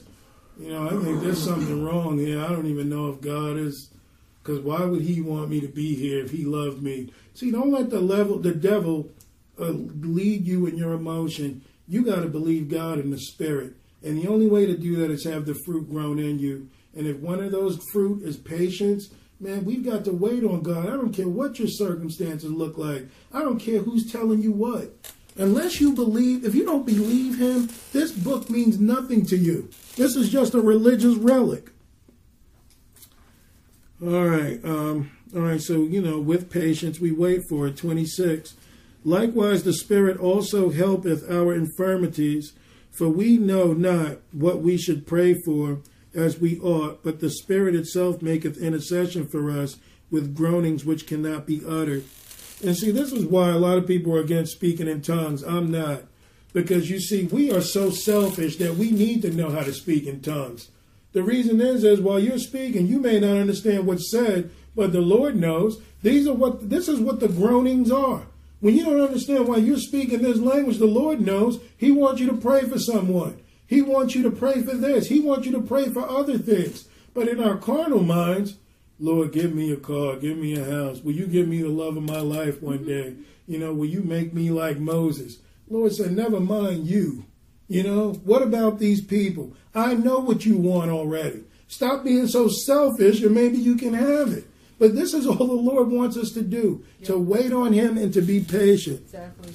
You know, ask the Lord for the gift of tongues, but ask Him to fill you in the Spirit. Mm-hmm. The tongues will come. So you don't have to ask for the gifts, ask to be full in the Spirit. Mm-hmm. 27. And He that searcheth the hearts knoweth what is in the mind of the Spirit because he maketh intercession for the saints according to the will of God. So you see, not your will, God's will. We need to learn to start praying for that will and be patient enough to hear what the Lord has to tell us. This is important, but a lot of us, thank you, Jesus, amen. And man, I can't wait to get into bed. The Lord's not done talking, man. Hear what he has to say. That's funny because sometimes I I've done that when I go to eat a meal, like kind of rushed your prayer. I've done that. Like, yeah. he's like, I'm not done. Like you know, you then I get feel bad, like guilty for my prayer. I have to go back and like Mm. be more deep about it. Yeah. Then your food's cold. You God is up, great. God oh, is well. good. And he thank us for our food. You know, I thank him for our rubber dub dub. Thanks for the grub. You know. You know, sometimes you can speed up and do stuff like that, and it's like, man, come on. Even like a little tiny snack, like if I'm not even in a meal, but I try to go eat something, I don't pray about it. Like I'll feel bad. Mhm. Like just not giving great. And you ever realize when you give up your fast and you eat that you could have held out a lot longer? You notice how greedy you feel? You almost feel sick. Like, look at you eating a steak. Man, you could have fasted another day or so. But it's just so funny that when you give up, you feel guilty. And you know, almost like you can feel the spirit saying, go ahead and eat. I know that's what you want. You know, whatever. All right, Romans 15 and 1. Even in fasting, the Lord may call us, I want you to fast a few more days. You're like, I'm going to die. You know, but you got to be patient. You don't know what's on the end of that. Romans 15 and 1. All right, so it says, We then are strong, ought to bear the infirmities of the weak, and not to please ourselves. Let every one of us please his neighbor, for his uh, good is edi- for his good to edification. Uh, for even Christ pleased not himself, but as it is written, uh, the reproaches of them that reproach thee fell on me. For whatsoever things were written aforetime were written for our learning, that we through patience and comfort of the Scripture might have hope. Now the God of patience and consolation grant you to be like minded, one toward another according to Christ Jesus, that ye may um, with one mind and one mouth glorify God, even the Father of our Lord Jesus Christ. So the Lord wants us to be patient. God is the Father of patience. So if you are not patient, then God can't be your God. This is something you got to recognize because if we're going to be like Christ, then we've got to have the same fruit that Christ walked mm-hmm. with. You know, Christ had patience. We have to have patience. You know, there's times, you know, you might be somewhere and someone's popping their gum in your ear, talking loud on their cell phone. Lord is saying, hey, you know, be patient, you know, pray for them or whatever. But you know, what do we think in our carnal minds? I'd love to shove that gum down his throat, you know, mm. because they're just, you know, rude. But we got to get past that. Let's go to Daniel 10. give another quick example. What time is it? We gotta watch it. All right, cool. Cool, cool. Daniel 10. This is another example of waiting on the Lord. And we'll even get to see what actually happens in the spirit realm when you are waiting. A lot of the times we can ask the Lord for things and, you know, we don't feel like anything's coming. Derek Prince said once, and I agree, he said that sometimes when nothing gets answered when you pray, it's not because you're asking for the wrong thing. You could be asking for the right thing. But because that thing is so detrimental to what Satan's kingdom wants, you know, then it's like, whoa, we got to put up a standard. This fight may have to go for years because I don't want you to have this. So, you know, when we pray for something, we've got to believe enough to wait out on the Lord. So, Daniel 10, everybody there? Almost? All right, Daniel 10 and verse 1, and it says, In the year of King Cyrus, or Cyrus, king of Persia, a thing was revealed unto Daniel, whose name was called Belteshazzar. And the thing was true, but the time appointed was long. And he understood the thing and had understanding of the vision. In those days, I, Daniel, was mourning three full weeks. So Daniel was looking for a vision. Lord, when will my people be set free from Persia? So he mourned for three weeks, meaning he fasted.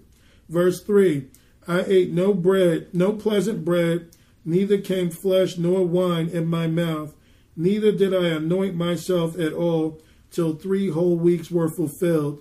And in the fourth and uh, twentieth day uh, of the first month, as I was by the side of the great river which is Hiddekel, then I lifted up mine eyes and looked, and behold, a certain man clothed in linen whose loins were girded with fine gold of Uphaz. His body also was like the beryl, and his face as the appearance of lightning, and his eyes as lamps of fire, and his arms and his feet are like in color to polished brass, and the voice of his words was like the voice of a multitude. So he had seen the Lord. And I, Daniel, alone saw the vision, for the men that were uh, with me uh, saw not the vision, but a great uh, quaking, a great quaking fell upon them, so that they fled to hide themselves. So you see, the Lord can even give a vision to us around a bunch of people. You'd be the only one that sees it. You know, other people may run off if they see it, but sometimes the Lord can speak to you direct. You can be in a multitude of millions, and the Lord's only talking to you. This is how intimate and personal the Lord is with us. Verse 8. Therefore I was left alone. So the people saw what he saw and they ran off and saw this great vision, and there remained no strength in me. For my comeliness was turned in me unto into corruption, and I was retained no strength, and I retained no strength. A lot of people in the spirit realm, this is why I tell people when you get sleep paralysis, you know, nine times out of ten, there's something in your room. There's a spirit, there's something, a presence in there that's got you pinned down because these don't work in the spirit realm. Everything is telepathic. Mm-hmm. So this is why when you're sleeping and you feel like, man, I'm sleeping, I can't wake up, there's a presence in there. Sometimes you should pray and the Lord will actually chase it off. Whatever it is, if it is something well, I mean, if it's a spirit of God, it's not going to have you hopeless, but Daniel was able to see what it was that had him down. All right, so it says in verse 9, Yet heard I the voice of his words, and when I heard the voice of his words, then I was in a deep sleep on my face, and my face toward the ground. And behold, an ink, I mean, an hand touched me, which set me upon his my knees and upon the palms of my hands. And he said unto me, O Daniel, a man greatly beloved, understand the words that I speak unto thee. So this was an angel, you know, um, that that came to him and speak unto thee and stand upright, for unto thee am I now sent. And when he had spoken this word unto me, I stood trembling. So where people think that angels are cute, cuddly little creatures, everybody that's ever seen an angel in the Bible was scared to death. So God is warriors. He doesn't have little Stay Puft plushy characters. That's that's TV. All right, verse 12. Then said he unto me, Fear not, Daniel, from for from the first day that thou didst set thine heart to understand and to chasten thyself before thy God. Thy words were heard, and I am come for thy words. So imagine you fasting, you're praying to the Lord for something that you want. Your words are being heard immediately, and the Lord dispatches an angel to come and see you. But look at verse 13. But the prince of the kingdom of Persia withstood me one and twenty days. But lo, Michael, one of the chief princes, came to me, and I remained there with the kings of Persia. Now I am come to make thee understand what shall befall thy people in the latter days, for yet the vision is for many days. So we understand here while this angel was trying to get through, we talked about this before. Satan's realm is in the heavenlies, he's in the second heaven. You have the first heaven, which is like the firmament that's above us. Well, outside of that or in that firmament is Satan's realm. The people of witchcraft call that place the ether. This is why you hear Ethernet. The psychics call it the Akashic Records. There is a literal realm where Satan's minions are, where these people draw their knowledge and their strength, is why you got psychics that try and proclaim these things or have these supernatural experiences. So while this angel was trying to get to Daniel, because we truly live in a prison planet, this is Satan's kingdom. If we could actually see in the spirit realm what this was like, you would see us on this realm on earth. Then between us and God, you would see Satan and his minions just covering the earth. So the Lord has to battle through that, or, or things have to battle through to get to us. And this is why distraction here is so great and why we have to really seek the Lord. Because this whole domain right here is run by Satan. Mm-hmm. All right, so he says that uh, the prince of the kingdom of Persia. So the prince of Persia clearly can't be a man. This is one of the principalities of powers that was over Persia, you know, that came to, you know, stop uh, this angel from delivering the message. Verse 15.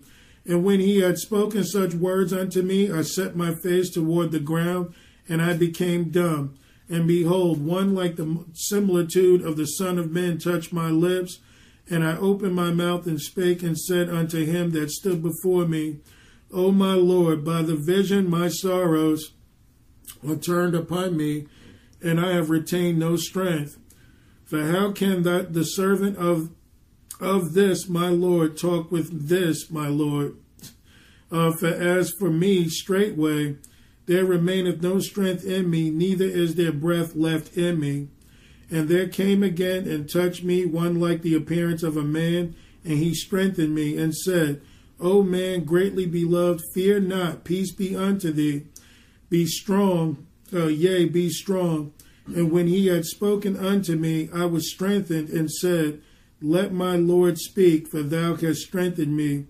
Then said he, Knowest then then said he, Knowest thou wherefore I come unto thee? And now will I return to fight with the prince of Persia, and when I am gone forth, lo, the prince of Grecia shall come. But I will shew thee that which is noted in the scripture of truth, and there is none that holdeth uh, with me in these things but Michael your prince. Now, Michael is the prince over the children of Israel. The prince of Persia had a prince, the prince of Grecia had a prince. Why, when you read in Daniel 8 that the he goat, which was supposed to be the small creature, took out this ram, which, which was supposed to be a massive creature, is because it had already been decided that the prince of Persia would lose to the prince of Grecia. So when you see nations fighting against one another, it is never because one is stronger than the other. It's what you would have to ask is what is Satan doing now at this particular time? Like the United States was considered a strong nation, the strongest in the world. Now you see this country is deflating because Satan has a new plan. He wants a new world order. So all he did was take the prince of Persia off the scene and put the the prince of Grecia in. But Daniel wanted to know what was going to happen to his people. And you see the devil wanted Daniel to lose hope in God. So this is why, even though he fasted, he had to fast for three weeks just to hear an answer from the Lord. So we have to hang in there steadfast if we want the Lord's truth. Yeah. This battle can be going on in the heavenlies where the Lord is saying, answer Christina's prayer, answer Martin's prayer, go after, you know, Carlin's prayer. Oh, Carlin wants to do this? Oh, okay. I'm going to do it. You know, answer Greg's prayer, whatever it is he wants that he needs. Now, the angel can actually be sent out to, to deliver that message. But here comes the devil. I'm not letting you through like this. Mm-hmm. So you fight. Imagine two angels fighting for 21 days just to get the information out. So the devil's not going to go down without a fight. And this is why we got to hang on to the Lord. Right. Lord, no matter what things seem like, no matter how long I've waited, I want to give up, but I'm believing that you're going to answer that prayer. This is what patience is all about. And look at the fight. When that angel couldn't get through, the Lord said, I'm bringing in heavy artillery. Michael, get that angel through. Michael came in, cleared, you know, let that angel through. And when the angel came back, he said, I'm going to have to fight with the prince of Persia again and the prince of Grecia. So we got to understand if these angels are actually going to bat for us, now I'm not defending them. That is the call that they ought to have over believers. But we shouldn't be hanging them out to dry either. If we're of the kingdom of God, what they're taking care of in the heavenlies, we should be doing for Christ here on earth. Because you got them fighting for us, and we're just, you know, hopefully they show up. I don't know if they will, but no, man, we need to be in this fight too. This is what it's all about. This is when the um the kingdom of God becomes real to us. So we got to be patient. I don't care what it is we're asking for. If it's about our marriage, if it's about will we ever have children, or whatever it is that the Lord wants, man, if you trust and believe in Him, He'll answer your prayer. Mm-hmm. But you've got to wait on that. More impossible situations have happened. We just read this. Yeah. A 90 year old woman having a kid? That sounds like something from the Inquirer. You know, like a, some sideshow. 90 year old woman has baby. Well, guess what? It really did happen according to the will of God. That's how we got to be. Mm-hmm. All right. Uh, Matthew 18 and verse 10.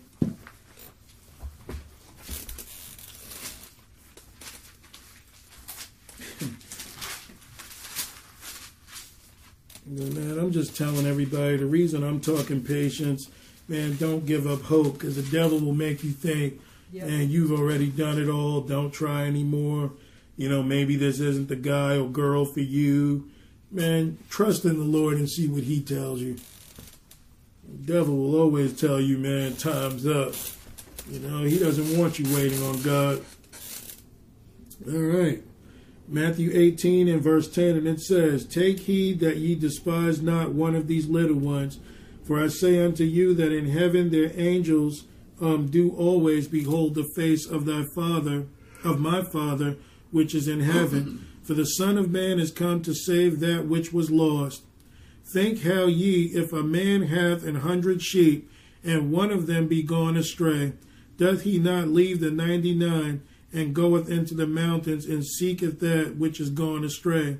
And if so be that he find it, verily I say unto you, he rejoiceth more uh, of that sheep than the ninety nine uh, which went not astray.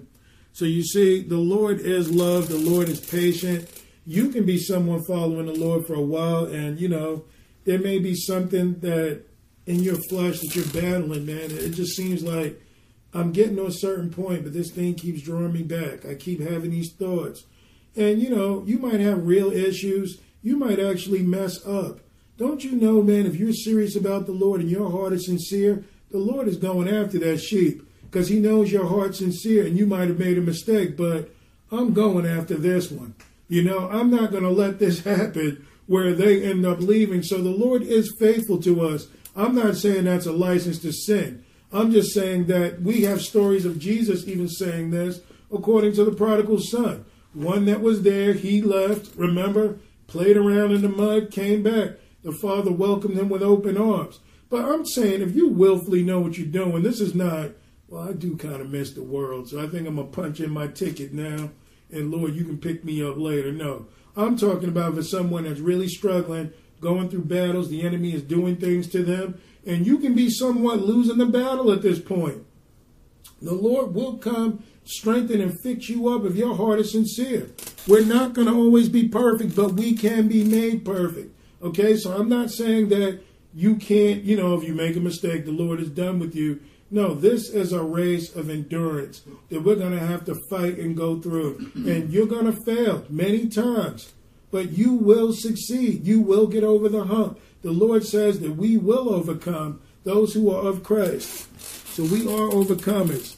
So I'm not just saying, well, you know, I'm starting to change my statement about once saved, always saved. No. And even uh, like Paul, Mhm. didn't he have to have like in uh, Timothy like a deep repentance, like he was saying, like he was like the worst of Mhm. all, and if like he can be saved, Right. He told his story, and he even said he had not yet reached perfection. He even said, "Oh, wretched sinner that I am." Now, this is Paul who wrote most of the New Testament. That doesn't mean he was out doing dirt, but the closer you get to Christ, man, the more dirt is shed on you. When Isaiah in, uh, in chapter six, when the Lord called him, you know, he showed the iniquities from verse um, from um, Isaiah 1 to Isaiah 5, what was going on in society. And the Lord said, I need somebody to come. When Isaiah was in the presence of the Lord and he came out of it, my God, he realized how dirty he was, how filthy he was. And um, the Lord said, I want you to speak. And Isaiah said, I can't. I'm a man of unclean lips. I've done this and that. And the Lord, you know, the angel took the coal, the hot coal, and put it to his mouth, purged him, told him, go. You know, so the Lord will fix you and get you right, but in the presence of the Lord, man, that's when you realize, man, Lord, I'm nothing compared to you. Because the more He reveals, the more He's going to show you. See, you ain't. I, I really am the King of Kings. I'm not bragging. That's just fact. But why should He share His glory with you if you don't believe in Him anyways? So the closer you get to Him, you realize, man, I am dirty. I'm nothing compared to Him. All right, verse 12. How think ye if a man having. Oh, I read that part. Where am I? 14. 14. Even so, is it not the will of your Father which is in heaven that one of these little ones should perish? So the Lord doesn't come for anyone to perish. The Lord wants us to all make it, but, you know, we're some pretty rebellious people. 15. Moreover, if thy brother shall trespass against thee, go and tell him his fault between thee and him alone. If he shall hear thee, thou hast gained thy brother. So the Lord is saying, man, your brother trespass against you. Don't go beat him up. Don't go slander him. Don't go do all of this. Man, go and tell him in private. Because even the Lord knows that people act up in crowds. Like if you were to go and tell somebody, hey, I don't like what you did, and other people are around, there's a chance that person may perk up. So what you trying to say? Because they got to defend themselves in front of people. So the Lord is saying, man, go and talk to him alone. And let's see what happens if that doesn't work. Verse 16. But if he will not hear thee, then take uh, with thee one or or two more, that in the mouth of two or three witnesses every word may be established. So he's saying, you know, bring people to come and help. 17. And if he shall neglect to hear them, tell it unto the church. But if he neglect to hear the church, let him be unto thee uh, as an heathen man and a publican. So the Lord is saying, if you continue to go without correction and you don't want it, then hey, then be the heathen you are, but it ain't going to be here. But this is the patience that the Lord has. Go and talk to him. Don't, you know, trespass against you, make it right. All right, you can't do that. All right, bring people with you. That doesn't work. All right, let's tell the church and see what happens. The Lord is not quick to give up on his people. The Lord is really patient, and we need to be with each other. All right, uh, verse 18 Verily I say unto you, whatsoever ye shall bind on earth shall be bound in heaven, and whatsoever shall be ye shall loose on earth shall be loosed in heaven. Again I say unto you that if two or you shall agree on earth as touching anything that they shall ask, uh, it shall be done for them of my Father which is in heaven. For where two or three are gathered together in my name, there I am in the midst. So this says nothing about a congregation. This says nothing about you need to be in a building to hear from the Lord. He said, where there are two or three gathered in my name, there I am in the midst. The Lord will use two or three people that mean business. He don't need a whole congregation. You know, out of every church congregation, there may be two people saved. And I'm being real. That's how it really is. It's going to be slim. It's not going to be what people think it is. Verse 21. Uh, then came Peter to him and said, Lord, how else shall my brother sin against me and I forgive him till seven times? Jesus saith unto him, I say not unto thee until seven times, but until seventy times seven times. In other words, you forgive always. You know, so don't think that you got an answer and that's the end of it. No, forgive him again. Now, that doesn't mean that you, just because you forgive him, that you need to hang out and have dinner with them. You can just have no malice in your heart toward them. If they need something, sure, here you go. So you don't have to have malice in your heart towards a person, but the Lord can also tell you too, this person's bad for your health. You need to separate company. All right, so it's not always a thing of forgiving. Forgiving is not the issue. I can forgive you. I have no malice towards you. I wish you the best. But that doesn't mean that we're going to kick it, you know, considering the, the world you live in. And this is why Paul said, Be ye separate, saith the Lord, and touch not the unclean thing. So if you're around those that refuse to come to Christ and are unclean, you know, then you've got to separate company. But he's talking about dealing with a brother, you know, someone that's that's believing like you, your fellow man. All right, 23. Uh, Therefore is the kingdom of heaven likened unto a certain king, which would take account of his servants. And when he had begun to reckon, one uh, one was brought unto him, which owed him ten thousand talents. But as much as he had not to pay, his Lord commanded him to be sold, and his wife and children, and all that he had, and payment to be made. The servant therefore fell down and worshipped, saying, Lord, have patience with me, and I will pay thee all. And the Lord of his servant was moved with compassion, and loosed him and forgave him his debt. So this is pretty much talking about Jesus Christ with the world, with the unbeliever. You're in the world, you owe a debt. Okay? Christ went to the cross for you. The only place due for you is hell and God's wrath. You can't pay that debt. But the Lord is saying, well, this is what's going to happen to you. You're going to hell. Now, if you throw yourself on the mercy seat, Lord, forgive me. You know, um, let me, Lord, all right, well, you're free of your debt because you're calling unto me. You're asking to be forgiven. I forgive you of your debt. I bear that on my cross. I'll add it on my tab. You're free to go. All right. So then he said, um, verse 28, but the same servant went out and found one of his fellow servants, which owed him an hundred pence. And he laid hands on him and took him by the throat. This guy's violent, saying, Pay me that thou owest. And his fellow servant fell down at his feet and besought him, saying, Have patience with me, and I will pay thee all. And he would not, but went to cast him into prison till he should pay the debt. Now you know that this is clearly talking about if the Lord forgave us, we need to forgive others. Mm-hmm. If we can't pay that debt, then we should relieve people of their debt. Yeah. This is why now, man, I don't lend. Give it, man. The Lord takes care of you. If you lend, I mean, to me, there's nothing wrong with it, I guess. But when you lend, that's a display of, especially if you're a Christian, I can't get this back. So the only way I'm going to see this money again is if you pay me what you owe me.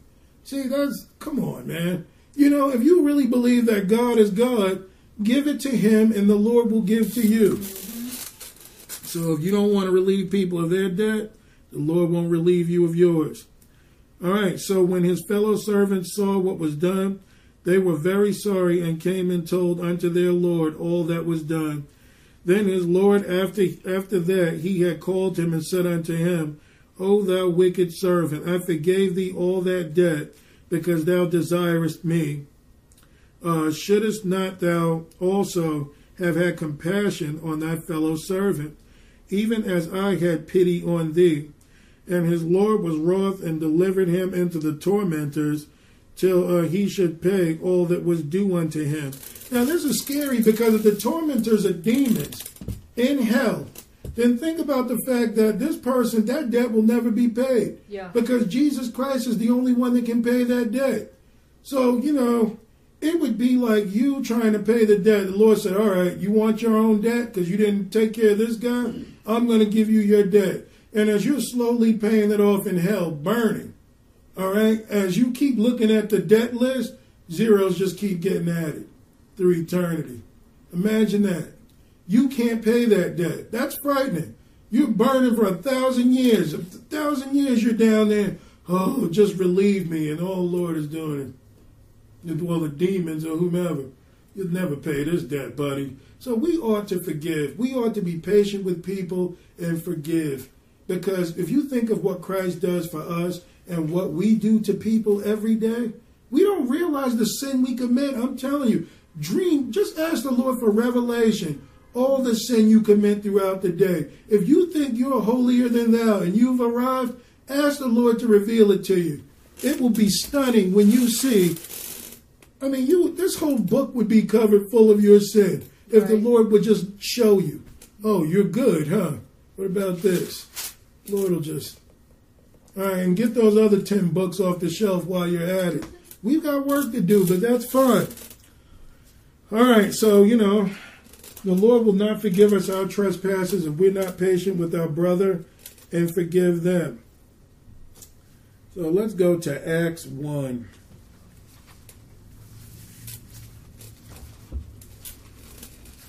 Man, patience is just such an important thing. I can't stress it enough. It's like I said, when I lost my job, and I don't think I ever had that much faith in my life before, but I knew one thing either the Lord was going to solve it, or my issue wasn't going to be solved. I was like, forget work. They're the reason why I'm in this situation in the first place. I'm trusting in man. Mm-hmm. Lord, you're going to have to answer the call. All right, this is Acts 1 and verse 1. The former treaties have I made, O Theophilus, of all that Jesus began, both to do and teach, until the day in which he had taken up after that he um, the, uh, he through the Holy Ghost had given commandments unto the apostle whom he had chosen, to whom also he shewed himself alive after his passion by many infallible proofs, being seen of them forty days, and speaking of the things pertaining to the kingdom of God. So Jesus died and came back only to talk about the kingdom of God. Not Peter, I remember when we fished together that day and this and that. I'm back. All he cared about was the kingdom of God. Yep. He didn't ask Peter how his wife was doing. He didn't get into any of that stuff. Guys, this is all about eternal life. Verse 4 and being assembled together with them, commanded them that they should not depart from Jerusalem, but wait for the promise of the Father, which saith he, Ye have um, heard of me. For John truly baptized with water, but ye shall be baptized with the Holy Ghost not many days hence. When they therefore were come together, they asked of him, saying, Lord, wilt thou this time uh, restore again the kingdom of Israel.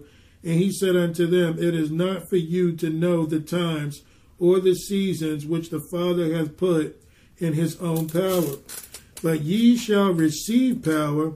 After that, the Holy Ghost is come upon you, and ye shall be witnesses unto me, both in Jerusalem and in all Judea and in Samaria, and unto the uttermost parts of the earth. And when he had spoken these things while they beheld, he was taken up, and a cloud received him out of their sight. And while they looked steadfastly toward heaven, and he went up, behold, two men stood by him in white apparel, which also said, Ye men of Galilee, uh, why stand ye gazing up into heaven? This same Jesus, which is taken up from you into heaven, shall so come in like manner as ye have um, seen him go to heaven. So these angels are telling them, imagine Jesus telling you, this is what it's going to be like for us. I want you to go in Jerusalem and wait. He didn't say how long. He said, go and wait, and you will receive power. These guys are on the run. The Roman soldiers are after them. They can't go back to their jobs. They've got to believe what Jesus said, his final thing, and Jesus left. So they're like, now, do we go or do we stay? But because they believed him, they went into a dangerous part of town, hid up in the temple, and waited on the Lord's promise. Look at Acts, the second chapter. And when the day of Pentecost, this is our verse 1, and when the day of Pentecost was fully come, they were all with one accord. They were all with one accord in one place. And suddenly there came the sound from heaven as of a rushing mighty wind, and it filled all the house where they were sitting. And there appeared unto them cloven tongues like as of fire, and it sat upon each of them. And they were all filled with the Holy Ghost, and began to speak with other tongues, as the Spirit gave them utterance. And there were dwelling in Jerusalem Jews, devout men, out of every nation under heaven. Now, when this was noised abroad, the multitude came together and were confounded, because that uh, every man heard them speak in his own language. And they were amazed and marveled, saying one to another, Behold, are not these that speak, that uh, are all these which speak Galileans? And how hear we every man in our own tongue, uh, wherein uh, we were born? So Jesus even said at the end of, of Mark 16, These signs shall follow them that believe. In my name they'll cast out devils, they'll speak with new tongues, they'll take up serpents. If they drink any deadly thing, it won't harm them. They shall lay hands on the sick and they shall recover. So these guys waited on the promise despite whatever it is that they had to. They were patient in the Lord. Now it only took 10 days, but the Lord didn't tell them how many days.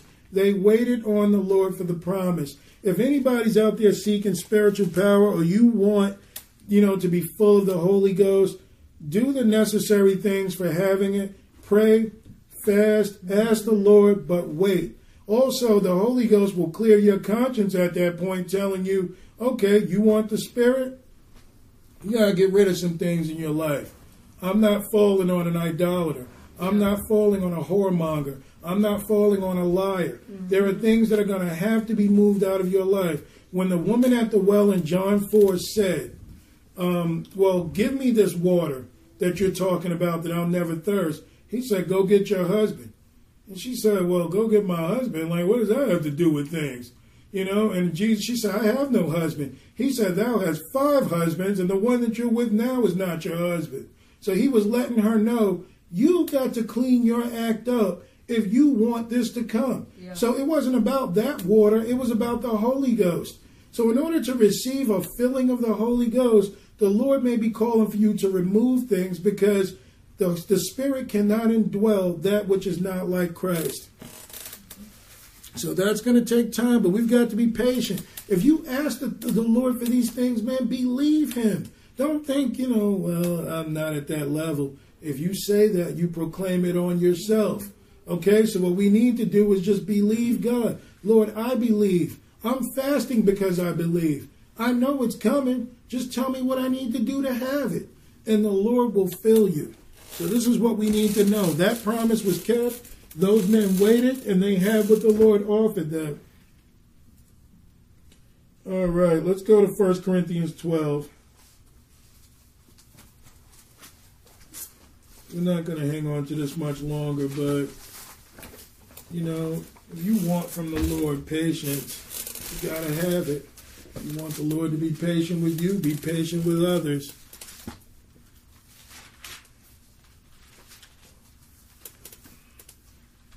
All right. 1 Corinthians 12 and 1. Now concerning spiritual gifts, brethren, I would not have you ignorant. Ye know that ye were Gentiles carried away unto these dumb idols, even as ye were led. Wherefore I give you to understand that no man speaking by the Spirit of God calleth Jesus accursed, and that no man say that Jesus is is the Lord, uh, but by the Holy Ghost. So he's saying, okay, concerning spiritual gifts, if you want spiritual gifts, remember at one point you were led by these dumb idols. He's telling you what kept the gift from you. These dumb idols, these things we can't part from. He said, Wherefore I give you to understand that no man speaking by the Spirit of God calleth Jesus accursed. There are some idols and things that we have in our lives that can make us call Jesus accursed. You may not have said it in words, but you might as well because you got him lined up with so many other gods, mm-hmm. so many things we don't want to part from. Right. And then he says, No man speaking by the Spirit, I mean, called, um, no man can say Jesus is Lord but by the Holy Ghost. Why? Many have accepted Jesus Christ as Savior, but not many have accepted Him as Lord. When He is Lord over your life, you'll obey what He does. So this is what he's trying to make clear before the gifts. Now there are diversities of gifts, but the same Spirit. And there are differences in administrations, but the same Lord. And there are diversities of operations, but it is the same God which worketh all in all. But the manifestation of the Spirit is given to every man to profit withal. For to one is given by the Spirit the word of wisdom, another the word of knowledge by the same Spirit. To another, faith by the same Spirit. To another, gifts of healing by the same Spirit. To another, the working of miracles. To another, prophecy. To another, discerning of spirits. To another, diverse kinds of tongues. To another, interpretation of tongues. But all these worketh that one, that um, the self same Spirit, dividing to every man severally as he will. So the Lord will give to whom he chooses. All right, verse 12. Uh, For as the body is one and have many members, and all the members that one body, uh, being many, are one body, so also is Christ. For by the Spirit are we all baptized into the body, whether we be Jews or Gentiles, whether we be bond or free, and have been all made to drink of the of one Spirit. For the body is not one member, but many.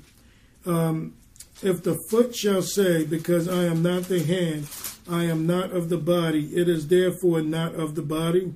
And if the ear shall say, Because I am not the eye, I am not of the body, and it is therefore not of the body. I'll tell you another thing that patience will actually give a person is it'll keep you from envy. If you're not patient and you don't understand how to deal with things, like, you know, some people may have gifts and others don't, it'll make you envy what someone else has, which will also bring something bad upon you. There's nothing wrong with admiring a gift. I wish I could sing like this person. I wish I was able to read music like them. I wish when I laid hands that this would happen. You know, and you just, well, praise the Lord. Praise the Lord for what's going on here.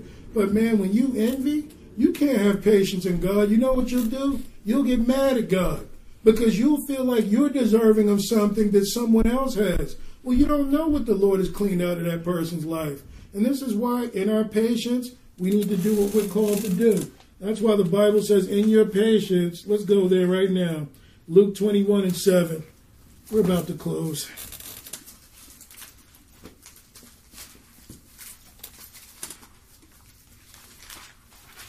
You know, the Lord is telling us to desire these things, but more importantly, desire what the Lord can give us. Right. Desire the Spirit, desire to be like Christ. Mm-hmm. Everything else will fall into play.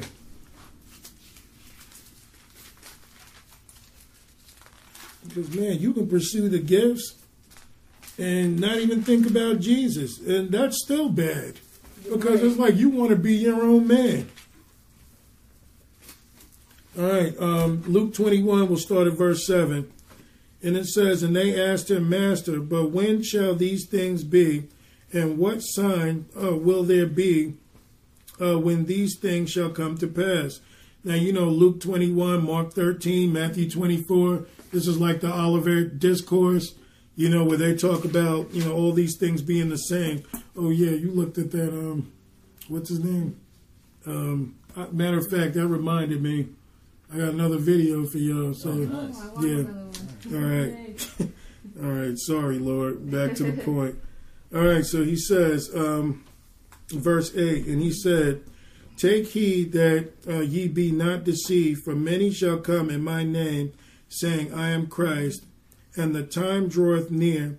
Go ye not therefore into them, I mean after them, but when ye shall hear of wars and uh, commotions, be not terrified, for these things must first come to pass, but the end is not by and by. So the Lord is telling us, take heed that no man deceives us. Many will come in the name of Christ and shall deceive many. For those who might read the scriptures but aren't patient, you can have a nut like Jim Jones mm. or somebody else come up. Well, you know, guys, I am Christ. And because you so desperately want to believe that, you know, all right, well, Jesus was a man that did things on earth. This is how your mind will start to alter. Well, obviously, this person might be of God, so, you know, hey, man, you got to be patient. And the Lord tells you, wait on Him. Wait on him. All right, so it says, um, verse 9, right? Or 10. 10. Then he said unto them, Nation shall rise against nation, and kingdom against kingdom. That word is ethnos against ethnos. It's coming to America. You got racial strife.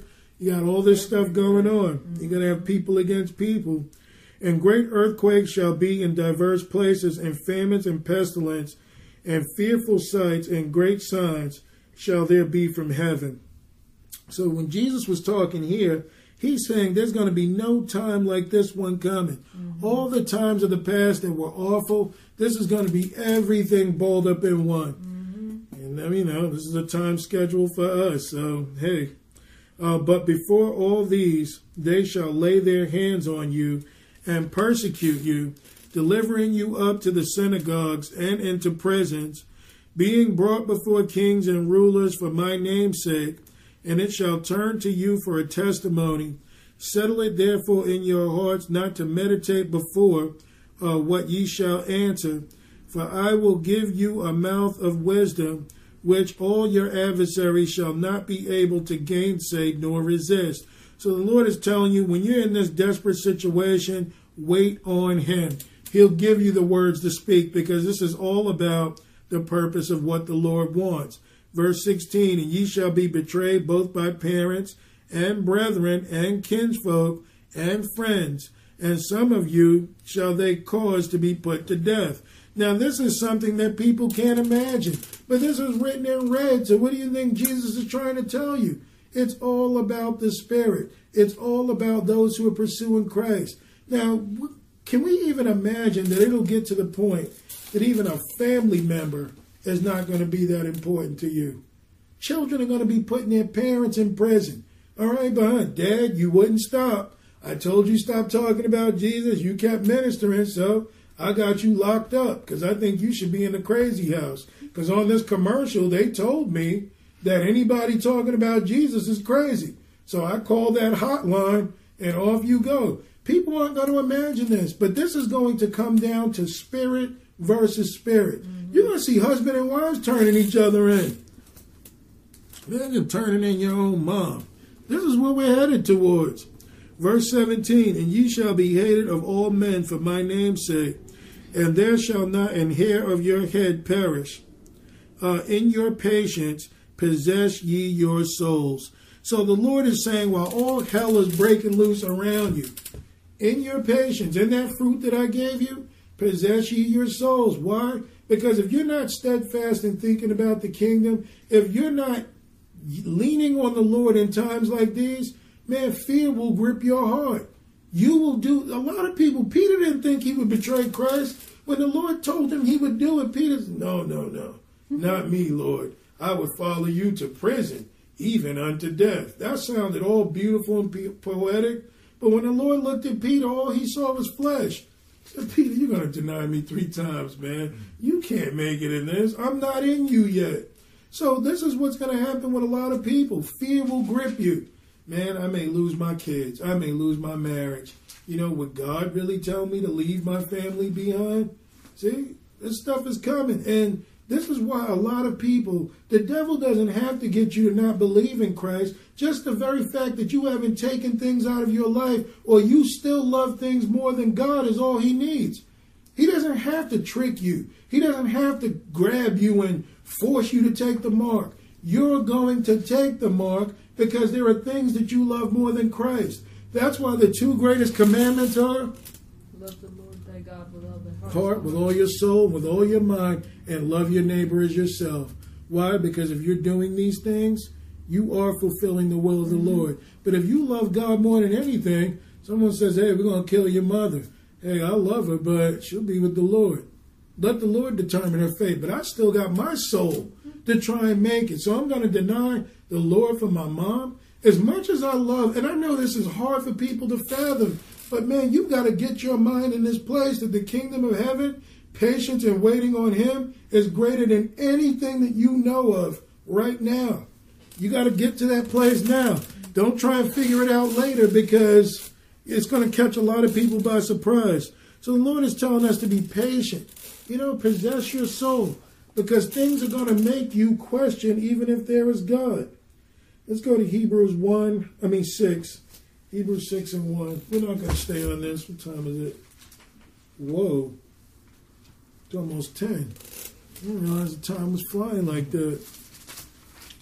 Hebrews 6.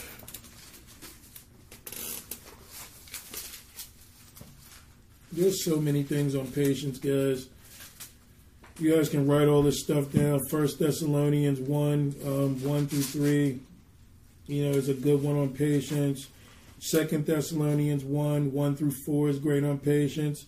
Second Thessalonians 3, 1 through 5 is great on patience.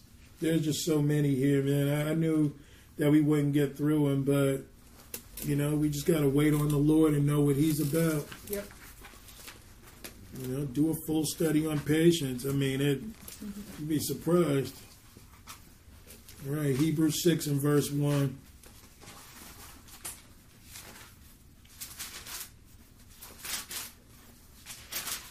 But man, you wouldn't even think, because, you know, people play patience like it's nothing today. You know, like, ah, be patient. Man, patience is a true virtue if it's in Christ. Hebrews 6 and 1, and it says, Therefore, leaving the principles of the doctrine of Christ, let us go on unto perfection, not laying again the foundation of repentance from dead works and of faith toward God, of the doctrine of baptisms and of laying on of hands, and of resurrection of the dead and of eternal judgment. And this will we do if God permit.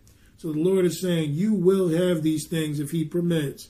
Verse 4 For it is impossible for those who were once enlightened and have tasted of the heavenly gifts and were made partakers of the Holy Ghost and have tasted the good word of God and the powers of the world to come. So, man, once Christ fully lives in you and you've done all this, look at verse 6. If they shall fall away, to renew them again unto repentance, seeing they crucify to themselves the Son of God afresh and put him to an open shame. So the Bible is saying that there is a point where you can go too far, mm-hmm. where you can get so far in this thing where I'm not talking about being full of the Spirit and speaking with new tongues. I'm talking about the powers of the worlds to come. I'm talking about being like the disciples, being like Christ. When you're out there, I mean, doing this stuff, I mean, for real, where people are seeing it. And if you should decide to say, you know what, I do miss a little fornication that, you know, I used to have, and you go off, the Bible says if you were to fall away, you can't be redeemed. This is what happened to Lucifer. He went so far. He knew the Lord. He was sitting right next to him. He covered the mercy seat. So when Lucifer left, he made a willful decision to not want God.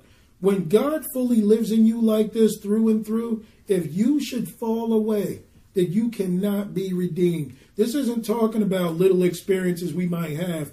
I'm talking about when you know the Lord for real. I mean, when you've been in these battles, man, where there's no mistaking anything about God. If you should fall away, you can't be redeemed at that point because you make you're making a willful decision. I have a life with the Lord. He lives in me. He talks to me mm-hmm. every day. I'm doing His will. Now I'm deciding to go back to the filth that I was once in. This is why the Lord is slow to show power. So don't get upset with God when you're asking Him for things and you lay hands and nothing happens. Be grateful for the training and the learning as you go. Because along with these gifts, there has to come maturity. Right. He can give you something and you can go ahead and do it and then recognize, man, I'm too far off land to swim now. Now what am I going to do? So the Lord is slow to show power because he wants us to mature in the spirit to where we can follow. And this is another place where we need to be patient. Don't get mad at God for what he doesn't do. Admire his wisdom and let him guide you along the path to where you can fully have these things. Yep. Verse 7 For the earth, for the earth which drinketh in the rain uh, to, that cometh um, off upon it, and bringeth forth herbs, meet for them uh, by whom it is dressed, receiving blessing from God. But that which beareth thorns and bringers of, um, is rejected, uh, and is nigh unto, unto cursing, whose end is to be burned. But, beloved, we are persuaded better things of you and things that accompany salvation, though we though we thus speak. So he's saying instead of going after those things that were before, settle on the things that are. He's saying that we're better than this, that we're not of those who turn back, that we stay on the goal. Verse 10 For God is not unrighteous to forget your work and labor of love, which ye have shewn toward his name, in that ye have ministered to the saints to do minister. And we desire that every one of you do shew the same diligence to the full assurance of hope unto the end. So that means, man, you know, it's one thing to be the Lord to have you do something, but I'm I'm not gonna lie, man. At times, it can be really hard to go forward with doing what He tells us to do, and you don't see the fruit yet. You know, when it's like sometimes you get a feeling, man, people don't even appreciate what's being done. You know, you just get to that place where, and then you got people saying, oh, I ain't feeling good, I ain't coming, this and that, this, you know, and you're just like, man, what's the point? You got to tell the devil he's a liar and keep pushing towards the goal because the devil will make you doubt, man, if God was really with you, this place would be packed. That's how he wants you to think. But the Bible is telling you that the fruit will grow with patience. Mm-hmm. All right, verse 11. Uh, we desire that every one of you do shew the same diligence to the full assurance of hope unto the end, that ye be not slothful, but followers of them who through faith the patience inherit the promises. So you see, through faith, through patience, the promises will be given, but we've got to hang steadfast to what the Lord is calling us to do. But I'm telling you, when the Lord start giving out offices for everybody to do things, you're going to find yourself many days doing them alone or doing them with few people or praying for the strength to keep going because other people are just, you can't expect someone to enjoy what the Lord is telling you to do. You know what I'm saying? That's only fair. There are some people that are going to say, you know, hey man, that's your calling. He ain't told me to do it. And the Lord will say, you know what? He's right. I told you to do it. So at times, you know, you got to bear that cross and go through with it, you know, and me, Martin, Sarah, and I, when we were putting together this this YouTube thing, we had what, one subscriber, you know, and then, you know, maybe two, and then you get a few views and family members to talk, but you know, now we're starting to get there, you know, people yeah. are starting but we're we're still going through with this believing. Mm-hmm. We didn't even know that there'd be other people that may come and want to, you know, be in it and do more. It was just yeah, hey, this is what we're doing. I don't care how corny it looks. You know, we just got to keep going. Yeah. I was also going to share Galatians 6 and 9. Go ahead. That was on my list, but I'm glad oh, okay. you got it. No, I don't have time anyway, so go ahead. and good. let us not be weary in well doing, for in due season we shall reap if we faint not. As we have therefore opportunity, let us do good unto all men, especially unto them who are of the household of faith. That's right. That's right. There's a Colossians 1 that talks about it. Mm-hmm. Um, James 5 and 1, and we're done. I promise. I won't hold anybody another minute. But it's true about praying for patience because we can be talking to somebody about the Lord and it just seems like, man, it is hitting a brick wall. You know, it doesn't even seem like they're really all that interested. It gets frustrating. Then, I mean, you know, but the Lord will do everything in His time. Perhaps people don't, you know, listen because the Lord is trying to get the fruit grown in us. So this is why we can't get like, man, it just don't seem like anybody. No, that's because he's working on you. Mm-hmm. It's like if you have no patience now, I'm not going to trust you with a larger congregation. What will you do? You'll freak out and leave, and then now we're just getting started. So, right. you know, Lord is helping us all grow. We should love Him for it. All right, um, James 5, verse 1, and it says, Go to now, ye rich men, weep and howl for your miseries that shall come upon you. Your riches are corrupted, and your garments are moth eaten. Your gold and silver is cankered, and your rust of them uh, shall be a witness against you, and shall eat your flesh as it were fire. ye have heaped treasure uh, together for the last days. Behold, the hire of the laborers um, who have reaped down your fields, which is um, of you kept back by fraud, crieth, and the cries of them which have which have reaped are entered into the ears of the Lord of Sabaoth. Sabaoth, like kind of like Sabbath. Um, ye um, ye have lived in pleasure on the earth and been wanton. Ye have nourished your hearts as in a day of slaughter. Ye have condemned and killed the just, and he doth not resist you. So he's talking to the wicked. You guys have been doing all this stuff, and the Lord has not even come against you yet. That's the love that he has for us, that he didn't take us in our sins. Verse 7 Be patient, therefore, brethren, unto the coming of the Lord. Behold, the husbandman waiteth for the precious fruit of the earth, and have long patience for it, uh, excuse me, until ye receive the early and latter rain. So you see what's necessary? Israel had two rains that fell.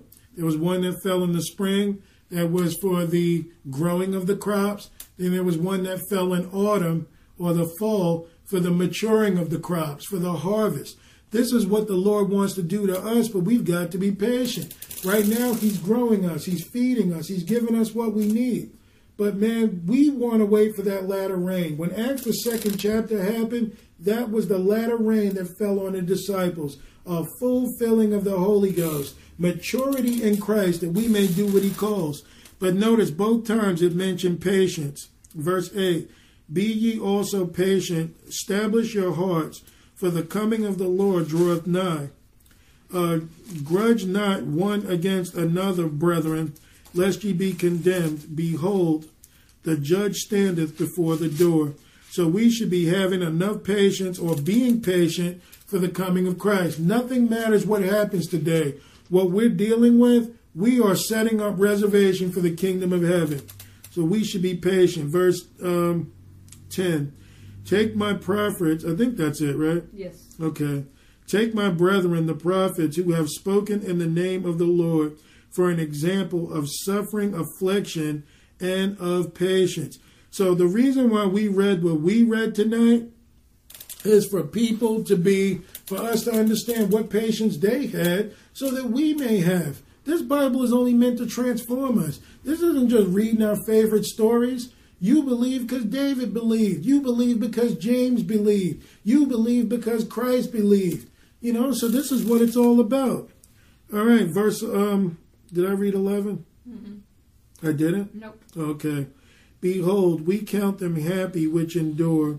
Ye have heard of the patience of Job and have seen the end of the Lord, that the Lord is very pitiful and is and of tender mercy Above all things, my brethren, swear not neither by heaven, neither by earth, neither by any other oath, but let your yea be yea and your nay, nay, lest ye fall into condemnation. So the Lord is telling us here to be patient, but be very direct. We're supposed to be patient to wait on the Lord. That's all that matters. But when your conversations are yea or nay, you're telling people yes or no. Mm-hmm. Yes, this is right. No, that's wrong. Not maybe. Can you do this? Oh, I don't know. I have to see, and I'll let you know. That's strife. Because what did that person do? Call you three days from now. So, um, have you figured it out? And if you say, I don't know, I'll let you know. I mean, I just need a little more time. See, that's strife. You know in your heart whether you want to do it or not. Just say yes or no. And then even if the person doesn't like your answer, you know, it's like, well, at least I know he's not going to ask you again. So we can even cause strife by sometiming people. Mm-hmm. You want to be right or wrong. Is this right or is it wrong? Not maybe, I don't know, yes or no. So that's why the Lord wants us to be direct, but He wants us to be patient. Patience in the Lord is a true virtue. All right, so if anyone has anything to add, they can. If not, we can pray out. Anybody have any questions or, you know, Martin said, I'm heading for the door. You guys can do what you want. I'm out of here.